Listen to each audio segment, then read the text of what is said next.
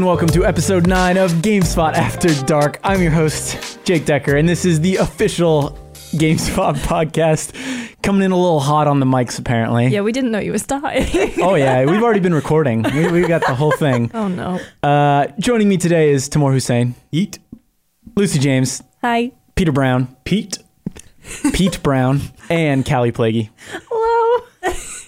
We normally start this show with a segment called the Chris from Dayton, Ohio segment, where we introduce a new crew member. However, all of you have been on this podcast before. So for the first time ever, I think we're not doing it. But still, Oh, Sorry, Chris. cheers to cheers to Chris from Dayton, Ohio. Ninja approved. Yep. yeah. Video Game Ninja approved. And so we're gonna start with what we've been playing. How you guys doing? What are you playing? What's up? How's it going? Tamor. Who's first? Hey, Me. Tam, what you playing? I've been playing. Oh, I started playing Destiny 2 again. I'm I'm Ah. reliving Destiny 2. How do you feel about being brought up to light level 750 without was- any effort on your own? I was actually I played it when it first came out a lot. Um, we played it as a oh god. No. there was a short-lived GameSpot series that we did. called Destiny's Children. The best named short-lived GameSpot series ever. Um, so yeah, we had a a few month window where we were trying to do weekly Destiny content, like uh, video content. I and- just remember being us having a setup in the studio in the UK office, Mm. three screens, the couch, me, you, and Dave Grinding. desperately trying to get a high enough light level to do the first to raids, and, and it we was could not do it. It and was, a bad there was time. tears, there was frustration, but in that process, I ended up playing quite a bit of Destiny. So I, I had a, a character that was pretty high up in the kind of like light level rankings, um, and then I just fell off. Uh, so I don't we feel tried to play again recently. Were you around for yeah, that? yeah, I was there, Yeah. but we, we went in, four of us went in and realized it was a three man squad. Yes. And we were like, oh, well, back to Overwatch we go. but I'm coming at it like I've started a new character, a warlock, and um, I'm coming at it almost fresh. I want to start see see what they've done to the experience to kind of streamline it and see how it's different from how it used to be. And I'm only like two or three hours in. I like that they start the game now with a mission from Destiny One that's been remade um, which is real nice. It kind of reintroduces you to the world and a ghost, and kind of gives you a very, very quick rundown of here's who you are. You're a guardian and uh, fallen and pirates and light and the traveler. And I was like, okay, that's cool. And then I played like a bit in the tower, and I'm just skipping around doing missions. I think my main takeaway currently is I w- I'm going back into it for the story. I want to get obsessed with the story in the way that other people and staff are, like Phil and Chris Pereira and a few others, and friends and family that I know as well. And I'll get there hopefully eventually, but right now I'm really enjoying the shooting. Like I forgot how good Bungie It's are. at- Phenomenal. Oh, it feels so good. Like I, we when we played it the other day, we were in it for like a hot minute, and we Mm. we just kicked that football around for a bit, and we're like, all right, yeah. bye. Well, Simon. So we play with um, Simon Cardy from IGN UK, and I don't. I think I don't know where you were, but Simon and I tried to do a mission, Mm. and while the shooting is great, uh, it was one of those missions where you had to kind of parkour up a tree, Ah. uh, and it was just And that- painful. the yeah. first Yeah. person platforming in that game is It's not good. Yeah, it I wasn't remember fun. having to do that loads because there was a period where I'd write all the Destiny articles, and there oh, was where's uh, there was Zer articles, and there's one spot he always appeared on that a tree. tree. Yeah. and it drove me mad because I would. It was always the same spot, but somehow I would get there, and it's like, is there a different route up now? Or That's something? why you play Hunter. That's Oh, what 'cause you the- can, like, double tap, Yeah, right? that's what I was playing as. Um, and I don't know if they just introduced that because I was playing as the warlock uh, the other day, and they the double jump is wild. Oh, Like, because I was- I think the warlock can kind of hover. right. I Okay, think- yeah, yeah. that'll be it. Yeah. Um, I've only ever played Hunter across Destiny 1 and Destiny My 2. I'm original so character. Same. dedicated to Hunter. yeah, but like th- the shooting in that game just feels so good, and it's also really stunning. Like I, I, I haven't played it on like a 4K TV before, so I turned it on and I was like, this world is very, very vibrant and really like I'm the kind of sci-fi Norse mythology vibe of it is hitting with me in a way that it didn't previously, and I think it's because obviously we were it was attached to a show and work we were doing, um, so I perhaps came at it from a different angle. But now I'm kind of like soaking it in and if if it feels like it's landing harder than it did previously, the new light expansion is free, so and not expansion or rework is is free, so anyone can jump in. Are And- you playing that? Are you doing the new light, or are you doing like so I'm Shadow doing Keep or whatever? I'm doing new light, so I'm fully coming at it like even though I've done it before, I'm coming at it uh, as a fresh. I'm on the EDZ right now, Hmm. Okay. doing Ah. missions for the early mission stuff, and I've done that stuff before, but I'm trying to slow it down and see what it's like, and you know, there's new weapons around and. The simple stuff that I'm really enjoying is just like the feeling of of shooting these alien monsters and the feedback you get and also kind of really noticing the the classic Bungie kind of enemy AI and this mini skirmishes that grew, they c- recreate, and that's the stuff that they always praise for, like Halo Three and ha- previous Halo games. They were always praised for, and it's been so long since we played a Halo that you forget that these guys are really and these guys girls everyone there are really good at orchestrating these skirmishes, and to the point where you don't even think about it, you're just having a really great time, and you leave a fight and you feel like it was fun and rewarding and challenging, but now I'm kind of appreciating the kind of the puppetry that's going on there. Um, And it's yeah, it's kind of I'm excited to be back, but the one thing I have in the back of my mind is if n- I don't play with other people, I will f- probably fall off after a while. I Mm. feel like the the satisfaction part of it has got a limited kind of uh, stamina with me, so I'll get my fill of that. And if I don't have more people to play, I'll probably just be like, mm, Yeah, my, my best experiences with, with Destiny 2 have all been with others. Like when like Ben and John Luke and I like did this whole thing to get Rat King um, an exotic before it was made easier to do and Mm. we were so proud of ourselves. And then Ben and I did that with uh Cade Six's um hand cannon. I don't know.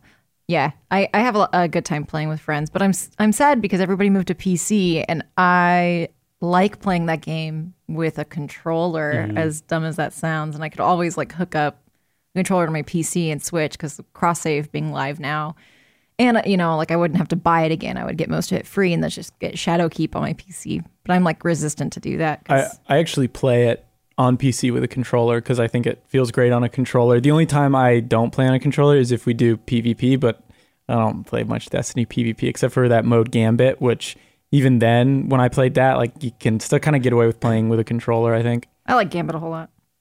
But Peter, you you didn't like the light level thing. Yeah, I think it, to not bring this up to just to focus on Destiny 2 now. Yeah, I, like because I was bringing back an old character, it really felt like all that time and energy I had put towards becoming a certain light level was just written off as like, oh, it's just a number, like doesn't matter. Whereas really it was like the d- maybe 60, 70 hours I spent with my character getting them to that point, and then I turn it on and it's like.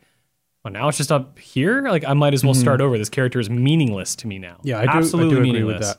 All, Yeah. they, all they've done is just give me access to the guns I had before and this character that means nothing. And so it's like, okay, so maybe I'll start over. But my my interest was immediately just kind of like deflated, um, which sucks because I'm I enjoyed playing Destiny 2 a lot, and I just and I exhausted it. But now it seems like there's a lot of reason to go back, so I'll have to start from scratch. I'm just glad I'm not reviewing it this time because I think that destroyed reviewing Forsaken really destroyed any desire I had to play Destiny for a full year. And now I'm finally like, oh, I kind of want to play again. I really do like the shooting. I have fun playing with people. Um, I could use a break from playing Siege, and uh, yeah, but I just I don't know. just to give a quick shout out to Jean Luc and David Amati made a really good video about comparing what it's like to start in New Light. So if you're not, if you're planning on not playing New Light, if you have a save you're carrying over, but you're curious what that looks like, definitely check that out because it, it, I was kind of fascinating how they pretty much just reworked that entire game, almost gutted it just to make it work for free to play, which That's cool. yeah, it, it's interesting. I'm kind of like the only reason I have any interest in maybe playing the new light is just because I want to see the Cosmodrome again from Destiny One. But it sounds like that's only that introduction. So it's like, eh, I can probably just watch a video of that. Hmm. Yeah. What else tomorrow? Got anything Uh, else? Beyond that, I tried Remnant a little more again. Yeah. I sent you a My message feelings about are, this yeah, as you are well. not, you do not enjoy this I game. did not enjoy that game. I've tried it. Uh, It's one of those ones where every time I- I talk about it, some I hear someone else talking about it, being like, "Oh, it's so good! I think this is game of the year material." I think the last person I heard talking about it was like Ben Pack. Some at some point, I was like, "All right, maybe I should give it another go." And I just don't. It's not clicking with me. I, I there's enemies. I'll keep getting like ambushed by 20 enemies at random moments. And it did this thing where it kept spawning a very powerful enemy behind me while I was fighting like grunt enemies in front of me. And that enemy would just wreck me. So after about three times of that happening, I was just like, I'm not enjoying this enough to Mm. put myself through this. And I just haven't gone back to it since. A lot of people are saying like, oh, it's different on uh, when you play a multiplayer, but I, I can't convince people to buy this game that I don't like just on the off chance that they might we might have fun together. That would be irresponsible. But of also, me. like, you could have fun doing a lot of things with friends. Like, it doesn't mean the game is great, you know? Yeah. Like, a lot of things that you do with your friends are fun I mean, if you talk have about good that. friends. Yeah, like Borderlands for me. That's Yeah. very much, you know, I don't particularly enjoy the writing, which is weird because my hu- my sense of humor is very much crap memes, vines, Vines, TikTok, TikToks. but there's just something that I just really don't like about the writing in Borderlands, but it doesn't matter because when we're playing, it's, you know, it's me, Tam, Cardi, Goldfarb, and Matt sometimes. We're just chatting shit over it. So you can still have Mm. That's fun. the way to do it. Yeah, I played a good amount of Remnant with Matt, uh, which I had fun playing with him, but we just hit a point and it's just like, it's just these same enemies running at us for shooting. Like, they're not really thoughtfully placed because it is randomly generated. So, when you start a new campaign, the areas you go through are going to be shifted, which is cool, right? If you want to keep starting new campaigns. But at the same time, it just lacks that like a lot of people are comparing it to Dark Souls, but it lacks that like very well designed, well crafted level design that Yeah. that has. Instead, it's just like cool. There's all these, I guess, areas that fit together, and they fit Yeah. together pretty well. Like it doesn't feel like it's been well. It, do- it doesn't necessarily look like it's been randomly generated, but at the end of the day, it's just like.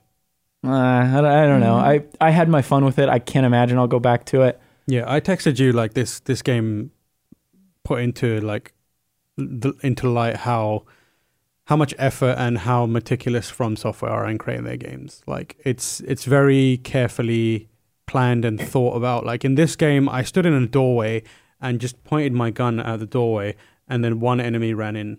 I didn't move, not a pixel, and then three enemies ran in. Then there was a pause, and then ten enemies ran in, and then like five enemies ran in, and I was like, "What's going on here?" Like, what? it just seems to be an infinite funnel of enemies. Like, no thought has really been put into it. Whereas you go into a game like Dark Souls, and it's like, there's three enemies in this room. One of those enemies has got a reason to be in this room, and it's like item description, and it's just not not on par with that. And maybe I'm spoiled, but that's the kind of if you're going to evoke Dark Souls, that's what I'm going to expect from it. And if you're not giving me that, get deleted. Just don't Wow. delete it. I, My- off my hard drive, not off. Yeah, yeah. yeah. Jake was like, like a couple days ago, Jake was like, "You got to download Remnant so you can play with us." And I'm so glad I didn't. I, I I did have a an extra code that was sent um, from the publisher, so I was like, but but I haven't touched it, and I would have been really mad if I'd been like, "Okay, I trust you," and bought the game, and then suddenly I don't no- think- Getting called out here. Jake. suddenly nobody Yeah. wants to play with me anymore. Bad taste, Jake. I don't think I would like Tamora's saying I'd have trouble recommending people to buy it, but at least the price now. Maybe if it's on sale and you want something to play with friends though, because like sure, like Borderlands, you know, I haven't been super into Borderlands, but I like playing with friends because it's fun. It- Yeah. it's like the same deal, I think. Like I'm having I had fun when I was playing with friends and just screwing off and like the uh there's uh friendly fire so whenever whenever matt was in a cutscene i'd just like put a couple rounds in his head and then he'd die in the middle of the cutscene and I'm like oh this is fun i like this Screw them. yeah, screw them. I don't need them. I love terrorizing Matt Padgett. anyway, Uh, what else? Tamora, you got something else here? don't Um, you? I've got a TV show called Carol on Tuesday. TV show. It's an anime, thank you. All right, Oh. moving on. It's on Netflix. Uh, it's on Netflix. Quick pitch. It's about two girls who. It's about one girl who lives a sheltered life and decides to run away from home and try and make it in a musician on Mars. Uh, okay. Hell yeah. Um, she runs into like this girl who's performing on the street who's also like the Street of Mars, the, the or Street of Mars. Yeah. Okay. And uh, they one of them's called Carol, the other one's called Tuesday, and it's just about their journey into discovering their love of mag- m- music and magic. I was about to say uh, of music and like finding someone Magic the who's on- Gathering. on, the same wavelength as them as them and kind of their rise to success. And it's framed as like these two girls eventually become this, you know, celebrated duo musicians. And now we're going to tell you the story of how they got to that point.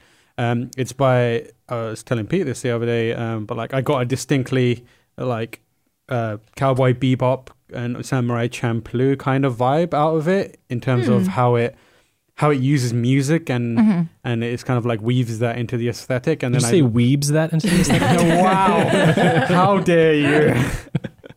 Yeah, it weaves that into the. I have to say it now.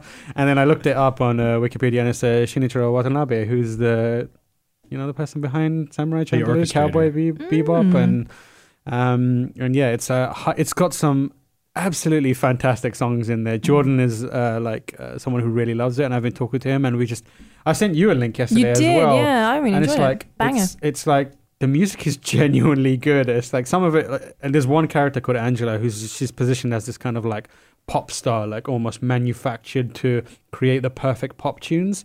And then you listen to her song, and it's like, damn, this is somehow the perfect pop tune. Mm-hmm. So, like it's very effectively evoking the the kind of music that they're going for. Hmm. And I've been listening to the soundtrack for it forever. now. I really want to watch. it. I have not. I've heard nothing but good things. it's like 12 episodes. There's a lot of anime that incorporate music, uh, like Yeah. th- that are about music, like Sound Euphonium, which a lot of people really liked, and I, I like thought it was fine. Macross 7. Macross Seven, Your Lie in April is probably one of my favorite animes of all time. Yeah. Which I would, if any, you're gonna watch anything, watch that one. But be warned, it Have wi- fun. it will one ruin other animes for you. Two, it's gonna break your heart Mm. in a way that it's difficult to recover from after for Oh. a while. Sorry, what was it called again? Your Lie in April. Mm. Okay. It's, I was- it's like it's it's such a fantastic show. Like there's it's about a pianist who struggles with playing the piano because of trauma from childhood, and this free spirited violinist who comes into his life and just kind of like uh, reignites the passion for music and their dynamic together. And it's such a beautiful, poignant anime, um, but it also makes you get in your feelings. Yeah. And Oh. if you want to watch something that's not as good as that, uh, Kids on the Slope is about jazz musicians. Yeah, that's great. Thank you for the anime segment. That's it. That's the only one we're getting. Oh, wow. Unless Peter has something to say about anime when it's his turn. It is your turn. Peter, what have you been playing? What have you been doing? My turn? it's your turn. Just don't talk about anime unless you want to. Well, we I do because there's been talk of there's been talk of watching Ranma in the office, and I'm very excited about this. But I'm also very conflicted because it's one of those animes that shows breasts, and the characters are too young. okay, but like, okay, What okay. what hold on. what is culture- this What? show? what is really quickly, I'm just going to address the, the breasts. Um, I would say because the show often it's like onsen or like it's not sexualized. It's Uh, not- well, it- there is sexualization, but not so much in that case. it's hard to describe. There, yeah, it's hard to describe, but I think it's not the kind of thing that if you were watching it would like give you a ton of pause or make people uncomfortable. Like Is kill it, is it like the bit in Persona 4 where they go to the hot spring? That's a niche. Do you see nipple? no, you do not. yeah, you see nipple in this, but Okay. How did we get here? I was just thinking that. I'm just I I'm here to defend Peter because I think Ron was really really good Yeah. and I think that the the way this stuff is presented like it's very hard to explain what Ranma is to people. I'll let Peter take that cuz he I've brought done it it up. for years. I Yeah. can't wait to do it again. but it is the kind of thing where you're like so i'm going to preface this before he explains it it's the kind of thing where you're like that sounds very problematic and then when you watch it you're like You oh just got to do it in the mic. That's the rule. Yeah. You got to do it right in the Yeah, mic. yeah, yeah. There's Open no a way of getting beer. around Number it. three, I will. Yeah, we usually turn it, we usually turn it into an advert. Right? Yeah. yeah. um, but yeah it, it's it's a hard sell because it's one it's it's definitely like you're you're going to be like mm, i don't know peter but peter and i are here to tell you that ranma is very excellent and it's not the kind of thing that sets off alarm bells take it away peter Jake, Peter, are you someone who likes to laugh? sometimes. How do you feel about hard hitting action? All right. You've got me. Are you vulnerable to the point where romance might affect you as a person and make you sympathize with characters in a story? Sure. Well, dude, then Ramla is just perfect for you. so in China, apparently, there is this battleground with a bunch of little shallow water springs where many people have died over the years. They have just drowned. It's just a th- pri- people have a real problem with that there. And then their spirit, maybe it's even an animal, curses that spring.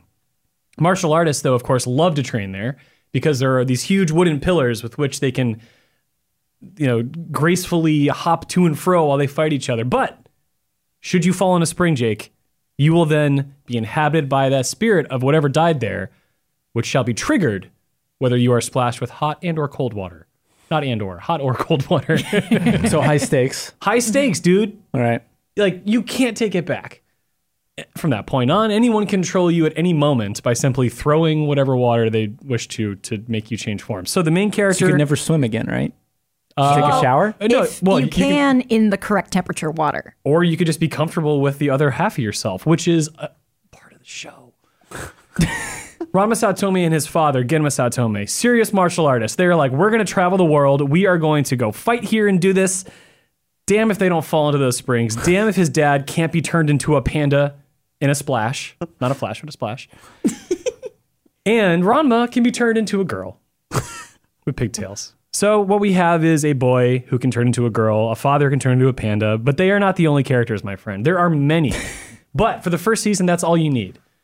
Because Genma Satome is friends with I'm forgetting his name. Uh, I forget his name too. Hmm. Tendo, Son Tendo. Right? So Genma and Son, they're old friends, and they had promised that if they had a son and a daughter, that they get married. So Satome brings Ranma. Tendo is there with his daughter, and they're like, "All right, we're just going to arrange this marriage." And the kids are just like, "Ah, "Fine." There's like no real like you don't really know who they are just yet. Then Ranma goes to take a shower, and Akane goes to take a shower, Akane is the daughter. and Akane. F- well, let's just say she didn't know that Ranma was taking a shower, but what she found when she entered the shower was not anyone she knew to be present in her home because it was girl Ranma. Akane, Akane is a martial artist herself, someone who doesn't take any bullshit. Uh, long story short, they're supposed to get married. She doesn't want to admit that she loves him. He can also turn into a girl and uses his sexualness to like take advantage of other people and get what he wants. Meanwhile, she struggles with being a tomboy in a society that values femininity and this, that, and the other. And meanwhile, they clash, but really they love each other. It's the best dynamic in the whole world. It's my favorite romance dynamic in all anime. It's pretty good, We yeah. hate each other, but actually we don't. And then there's a ton of other characters who turn into like a goose or turn into a panda, as mentioned. pig. Or a pig. Akane loves the pig. The character who turns into the pig is an idiot who loves Akane and can't get her attention. and Rama hates him e- because you know he doesn't want to admit he loves Akane. But when he, when this dude is the pig and Akane's like hugging him, Rama just that's all he wants is to kick his ass. Mm-hmm. Lots of great martial arts. No Super Saiyans or anything. I mean, I can't promise that. No, but the, the the fight sequences are good. they're also they're also well animated. The speed, the impact, all that. So my my next question: How many episodes is this? This is nine seasons. I want to say, oh, I f- I don't, I don't remember the episode count, but a ton. However, there are also three movies, at least. I think they made a new one recently, and like s- 12 to 24 OAVs. There's a ton of Ranma content out there. We'll need a full breakdown of it by next week, please, Jake. Nope. And the the mangaka also did what other notable series? Oh, she did uh, Urusei Yatsuda. She did uh, Inuyasha. Uh, she, Urusei Yatsura is the one that people like with the girl yeah. Mm-hmm. with the blue hair and the tiger stripe bikini. Lum. Yes. Inuyasha is quite popular as well, but I enjoyed the Inuyasha first is season. very of it. popular, but I enjoyed it when it was new, not to like be weird about it, but it actually like was doing something episode to episode, and then it became a very drawn. out anime. this mangaka is a woman who made Yes. Ranma, and the reason you see a nipple is because not a nipple. I said a nipple. The reason you see nipples is because Ranma just doesn't understand that you have to be modest, and is like, "Well, I'm shirtless as a boy." yeah, I can't remember if you ever see any other characters' chests, but certainly, Well, we're gonna find out when we watch. yeah, I mean, it's it that's like it's like the least notable thing about the show. It's just one of those things that crossed my mind to be like, oh wait, Ooh, and the theme song's so good. Lanma, Yapapa, bitch. Yay, anime! oh my god, ya papa bitch. Sorry, gone too off the ass, rails. dude. Too gone off the rails. I, have So taken you up left way that too in much there? time. You asked. Well, I, I I wanted Peter to talk about what he's been. any video games in there, pal? Yeah. on this video I game just podcast. Ranma means a lot to me and has for a long time. Um, I have been playing uh, a little bit uh, Legend of Zelda: Oracle of Seasons. So I have Oh, okay. yeah, so I reviewed Link's Awakening recently, the Switch remake. Sorry, Peter. Hold on. Oh no! I, Here we go, here we go. this beer's gonna explode on me. It's good. On a warm day, drink four point. Um, and I also recently uh, added, well, basically rebuilt a Game Boy with a new aftermarket backlit screen, the Freckle Shack for those who know and want to know. That's what I call my house. wow. I have a lot of freckles, dude. So, so just to go back to Legend of Zelda, why did you pick seasons right instead of ages? Because it was the Game Boy Color cart that I had within reach. Okay, okay. That's that thing. And it just so happened to be similar to Link's Awakening Yeah, uh, in that's a lot fair. of ways. And uh, I kind of I kind of want to go back and play Link's Awakening a bit more on Game Boy Color now um, because I actually was like very into the Switch remake and like playing Oracle of Seasons. It was like, ah, this is so stiff. But then it was like I was kind of finding that old charm to it. Um, and I play a lot of old video games, so like the way old games are is nothing new to me. But the Game Boy portable systems in particular, only having two buttons, for example, to do stuff, very cramped controls, super tiny screen. We don't experience games that way anymore. Um, so it's interesting, and I don't want to say that it's great, but it's definitely like um, something that's compelling me to keep going because it's so different Brings you back. it brings me back, but I think a, a good game is always good. Um, maybe for different reasons. Maybe not always as good, but yeah. Ah, the infamous Miyamoto quote. Oh, is that what he said? No. Sorry, I, came up, I just came up with that. I thought we were the same guy. Uh, that backlight screen that you added to, I saw it briefly. Yeah, It was very pretty. it good looks stuff. nice, yeah. good stuff. Yeah, I would. You should do like a video on it. No. Should I? Yeah, I think I would Yeah. think that would be interesting. Turn your hobby into content. That scares me. Never enjoy it ever again. Oh, Yeah. Keep it to yourself. Hide it. yeah, that's what I do currently. Don't let them see it. yeah. Uh, other than that, um, I haven't played anything new, honestly, since Link's Awakening that I can recall. Um, so Rocket League, baby. Yeah. Yeah. Can confirm. Never dies. Still in the office. Still Have you- playing it. They added a new microtransaction system to that, right?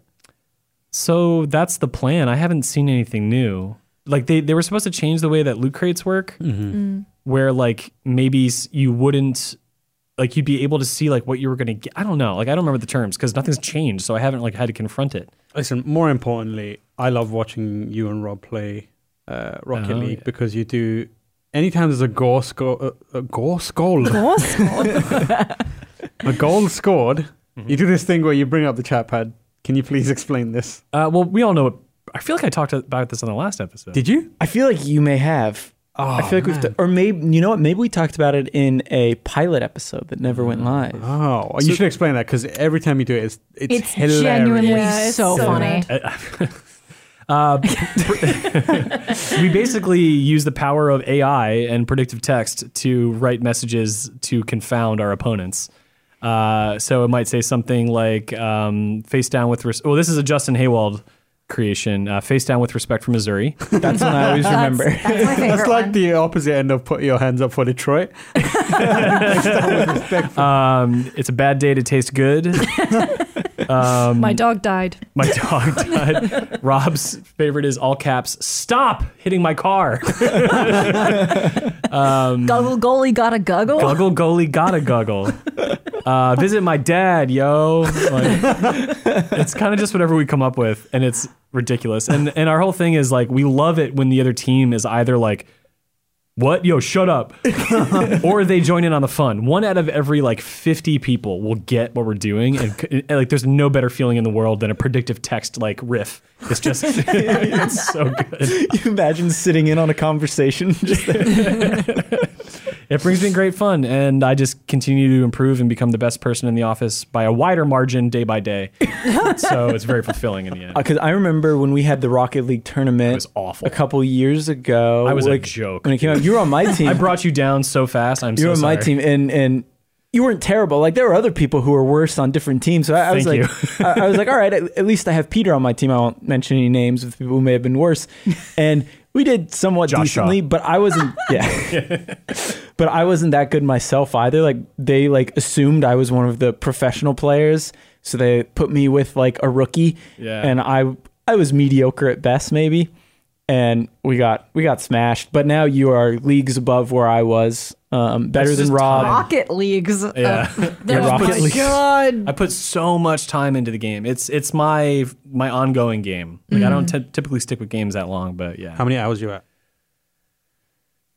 Prove your worth. Several. I don't know. Um, I would probably guess. I don't know. I don't know. It's it's really hard to guess. Do you I- not want to know as well? no, I mean, I, like 700 pops into my mind, but um, I checked earlier. It was actually nine hundred. Was it? No. it's- Okay. um, I mean, I'm level like 198. If that means anything to anybody out there Light in level or podcast just land, mate, everyone's at 198 now. Mate, my car that I spent hours upgrading is gone. Yeah, I I'm love. in my There, mum's car. there was a point in time when Rob Handlery had like the coolest looking car. And now one of my favorite things is to just shame him with the elaborate crap I have.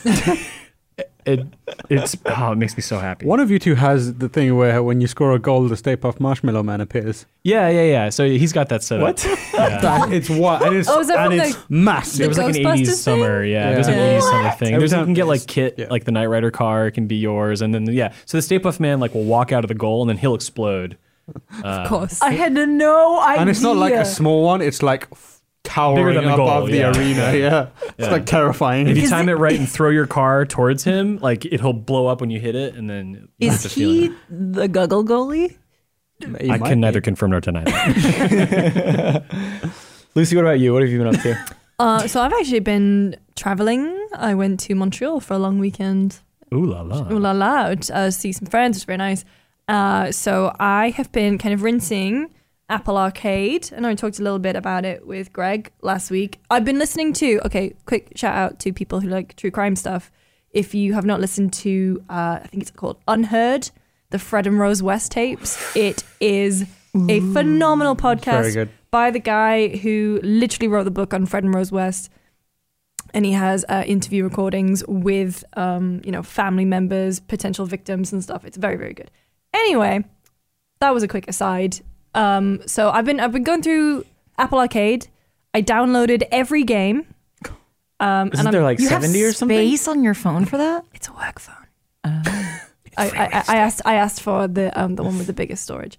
Um, so I've been going through and playing everyone and putting them into two distinct folders. One is okay, Holy shit, you've done some legwork here. yeah, and the other the other one is good. So I am nowhere There's near no bad ones. No, they just But there's no great ones either. um no. Well, good is in all caps. So that to Okay, me okay, is that's fair. um yeah. anyway, That really upset Tam for some reason. That's our that's our new review scale, effective immediately. okay, and okay. and good, all caps. Uh, so I've been playing what the golf, Good. Thumbs up. Oh. all caps, very good. These these are just ones from my good folder because Okay, I okay. feel like it's unfair, and I really haven't even made a dint on some of these. But I finished Assemble with Care. We talked about that last week. That's the one from us too, the Monument Hmm. Valley people. It's Hmm. very nice. Um, I've been really oh possessions as well is ki- kind of similar. So you get like a diorama of a room, and there are objects in the room that are just kind of floating in the middle, and then you change the perspective on the room and spin it around, zoom it in, so that the possession sits on the shelf or where it's meant to be in the room, and there's a little kind of nice little vignettes that they play around it. Blasted through that. Mini motorways. I know, Callie, you've got this on yours Yeah. uh, that helped me get through a whole plane ride. Mini motorways, it's so good. Grindstone, What the Golf, Oh, Grindstone is so good. The Enchanted, of course. The um, it's actually cut off uh, in the word count, but it's like uh, the Enchanted Woods or something. Sounds memorable. It is good. It's like a nice little puzzle game. Um, but there was one that I was playing. So word laces, dear reader, and patent. So I, I love a puzzle. I have finished patent, and I'm really upset that I have. It's basically like doing a jigsaw puzzle, but with lovely, colorful patterns. Um, and the one that I want to bring up, uh, which is Tangle Tower. So I'm playing through that at the moment, and actually, it's so good that I was playing it and I didn't realize that I was being robbed because Uh, I got my purse stolen on the bus yesterday while I was Wow. playing it. Put that on the box. Yeah. uh, so Tangle Tower is Yikes. yeah, but it's, it's fine. I have my debit card back. Well, no, I got a new debit card. It's fine. Living in the city is great. Anyway, Tangle Tower. It's a point and click adventure game uh, where you are solving a murder. So and it's really good. Sold. It's really, it's really like witty. Um, no deal. I'm only uh, about an hour or so in. It's very witty. I like the way it's written. Um, makes you feel clever because you kind of have to, you know, examine evidence and piece things together. And there's, you know, family trees, and you have to kind of figure out how everyone knows each other, how everyone's related. And yeah, I really recommend it. Not that this is what you said, but it's a good thought experiment. Can a murder be witty? Oh, is in like the, Absolutely. I know Don that's not what you Rampa. said, but Dragon Grandpa. a murder, Dragon- Dang it, Ron Paul. did you say gr- Dragon Grandpa? Yeah, that's why I a called that murder series. in general, or a murder game. Oh no, murder specifically. Um, 100%. I mean, murder is bad. murder. Yeah, is murder bad. is bad. Don't condone it. But people can. Did you. What were we saying? Could Clever? there be a, uh, no witty? witty. witty. A witty So murder. okay, let's say a game murder. Could there be a murder in a game that was witty? Are you thinking of an 80s, uh, you know, Ice to See You? Well, that was 90s, wasn't it? that kind of Question thing. answered. Sorry, I'm derailing this. I'm trying. I'm trying to think of like other good kill quips. Kill quips are good in games and movies, not in real life. Don't disturb my friend. He's dead tired. Wait a minute. That was uh, Is that from- Arnold the Commando. Yep. Yeah. Yeah. And then- yeah. It's a witty. Yeah. And then that murder was witty. uh, here's a witty one. Rush hour. Uh, villain says, after punching Chris Tucker, wipe yourself off. You're bleeding. Chris Tucker kills him later and says, wipe yourself off. You dead. That's witty. That's good. That's good. That's a nice little callback. I, I lost track of this conversation because I got tagged in a math problem in Slack. Literally, there's a math problem about percentages, and Jordan says, I'm not the right person to ask. Maybe Callie can confirm. This is what happens when you start making spreadsheets for everyone. You become you become Yeah. the spreadsheet math queen. Uh, we've Math got uh, madam. we've got a name for it now. It's, we call, uh, what I call her the data witch, and it's stuck. Well, I'll let Lucy finish, and then we can talk about being a data witch. Um, so other than that, I haven't really been playing anything, but I did go to uh, the Assassin's Creed Symphony Orchestra Mm. on Friday night in Montreal. Um, wow. no, it was it was it was actually so I've been to a bunch of video game music concerts before. We've been so Tam and I went to what was that one? It was like a Yoko Shimomura Uematsu. Yeah, it was like a Final Fantasy Final Distant Fantasy World Kingdom Hearts one. Uh, I have been to Final Fantasy one. I've been to thing. Video games live, probably. I've been to video game li- I've video never- games I live. haven't been to video games live, but I. Uh, Have you been to also, the Zelda Symphony? I I've did been to that. Oh, That is yeah. great. Um, I did go to see Michael Giacchino, who did I think like Medal of Honor or something. I went for Lost, okay, because he did the soundtrack to Lost, but he also did, I think it was Medal of Honor. Oh, don't diss old Medal of Honor. No, it was it was a banging banging soundtrack. um, so I went to the Assassin's Creed one, and it was great. Orchestration was really good. Um, but the problem is, is that Assassin's Creed doesn't have a theme, like a unifying, identifiable theme. It used to when they were doing the Ezio trilogy. No, it did not. It did. It had that. Da, na, na, na. I could. That's, no, that's no. good. that is really okay, good. alright, I can, Yes. I can get what you're getting on that, but yeah, How across did they come up with that? It's a very good song. that was across Jasper Kidd. da, da, da, da. I, I'm not going to sing it because it involves like That's just orchestra. norp, no progression. That was Ezio's theme. It was like in every. Da, Uh, na, na, na. I keep thinking you're Don't going rate into me. Black Sabbath. Oh my god. Anyway, keep your I keep waiting for da, na, na, na, Oh, right. till uh, I get- I keep Never thinking it's mind. Iron Man. Da, da, da, da, da, da, da. That's right. Yeah. That's how it's Anyway. going. Anyway, Assassin's Creed. uh, I'm go- I've got my my finger is hovering over the Assassin's don't Creed. don't do it. Don't, Don't, don't, want do that it. strike. I the think we could content play like strike. 20 seconds. Um, Oh. No, you can't play any seconds. I just read that today. Lucy, what, what am I- oh, Yeah. No seconds. Up to date. anyway, it was fun. Uh, and yeah, it was it was cool. It was a nice a nice evening out. It's a nice it's a nice yeah. It's fun. That's great. That's what I did. Callie. um, I've also been playing Mini Motorways. I really liked Mini Metro a whole lot. Um, I've gotten so the the only achievement every like there's like five or six cities that you can plan in, and all of them is like the only achievement is score 250 points. Oh, which is nothing. so I yeah. did that, and now I and I didn't do it didn't I unlock. won. It didn't unlock anything, so I don't know what, what else to do. Because like in um, Mini Metro, like certain cities have certain uh, bonuses. Like uh, only in Tokyo you can have the uh, Shinkansen, Mm. or like you have more trains in one city or more you know bridges for rivers or whatever um, and that many motorways didn't really have that but i did like i think it's more complex than mini metro in that you're you're dealing with like houses and buildings you're connecting the houses to the buildings and I like it. I'm I'm just trying to get better at it. Uh, other than that, I have been working with spreadsheets a lot. Yeah, you literally put spreadsheets on. I put spreadsheets on here because it makes me really happy. And re- Shout out to A2, my favorite cell. I wish Oh, I dabbed, we were by doing. the I way. was, Yeah, I I was was like, like that video because Peter dabbed on I that. was gonna say, let the record show. I've been doing that a lot lately, and I'm no longer It's- ashamed of it. It's everyone at this table's fault that you're like that. I mean, when I was telling you what- that I got robbed, I dabbed. Oh, but not true, to the yeah, robber. yeah. Like fair play. I was like, I, uh, You deserve it. I had my purse stolen. Dab Yeah, that's how we communicate Yeah. here. Um, through. Comedy. For the record, I'm not on the I'm not at the table. I'm on a separate table so that I have not contributed to this dabbing culture. He's flossing instead. oh god, okay, never mind. Never mind. Put me on the dabbing side. J- I don't know if you would be able to floss. Yeah, ki- I Yeah. did probably could. I Yeah. cannot floss. I can, but I Okay. refuse to. Anyway, Oh, yeah, same. My I've seen dentist you is like, please, and I'm like, F- off. sorry, sorry. Don't apologize. Cut that out. No, it's staying. in. Bad dentist joke. Bad listens. joke. my I live with my dentist, and she would be Mortified. greatly disappointed in me. if Let's I- that's, unpack that. Yeah, What? that's such a weird way of saying that. Sorry, my roommate is a friend of mine who is a dentist, so I see her as my dentist occasionally, but most of the time I see her as my roommate and friend. About- hopefully twice a year you see it as your dentist. Yeah. Anyway, um, yeah, I just really like spreadsheets, and I've been having a great time. And I'm I'm gonna debut a new feature. I even released patch. There was patch notes today in the Slack channel, and I was like, we need to nominate spreadsheets for best of 2019, please. I was I was so happy because we did just get a new hire um, at GameSpot, Chloe Rad, um, who is a friend of mine who used to work at IGN, and she's working on the, on uh, SEO.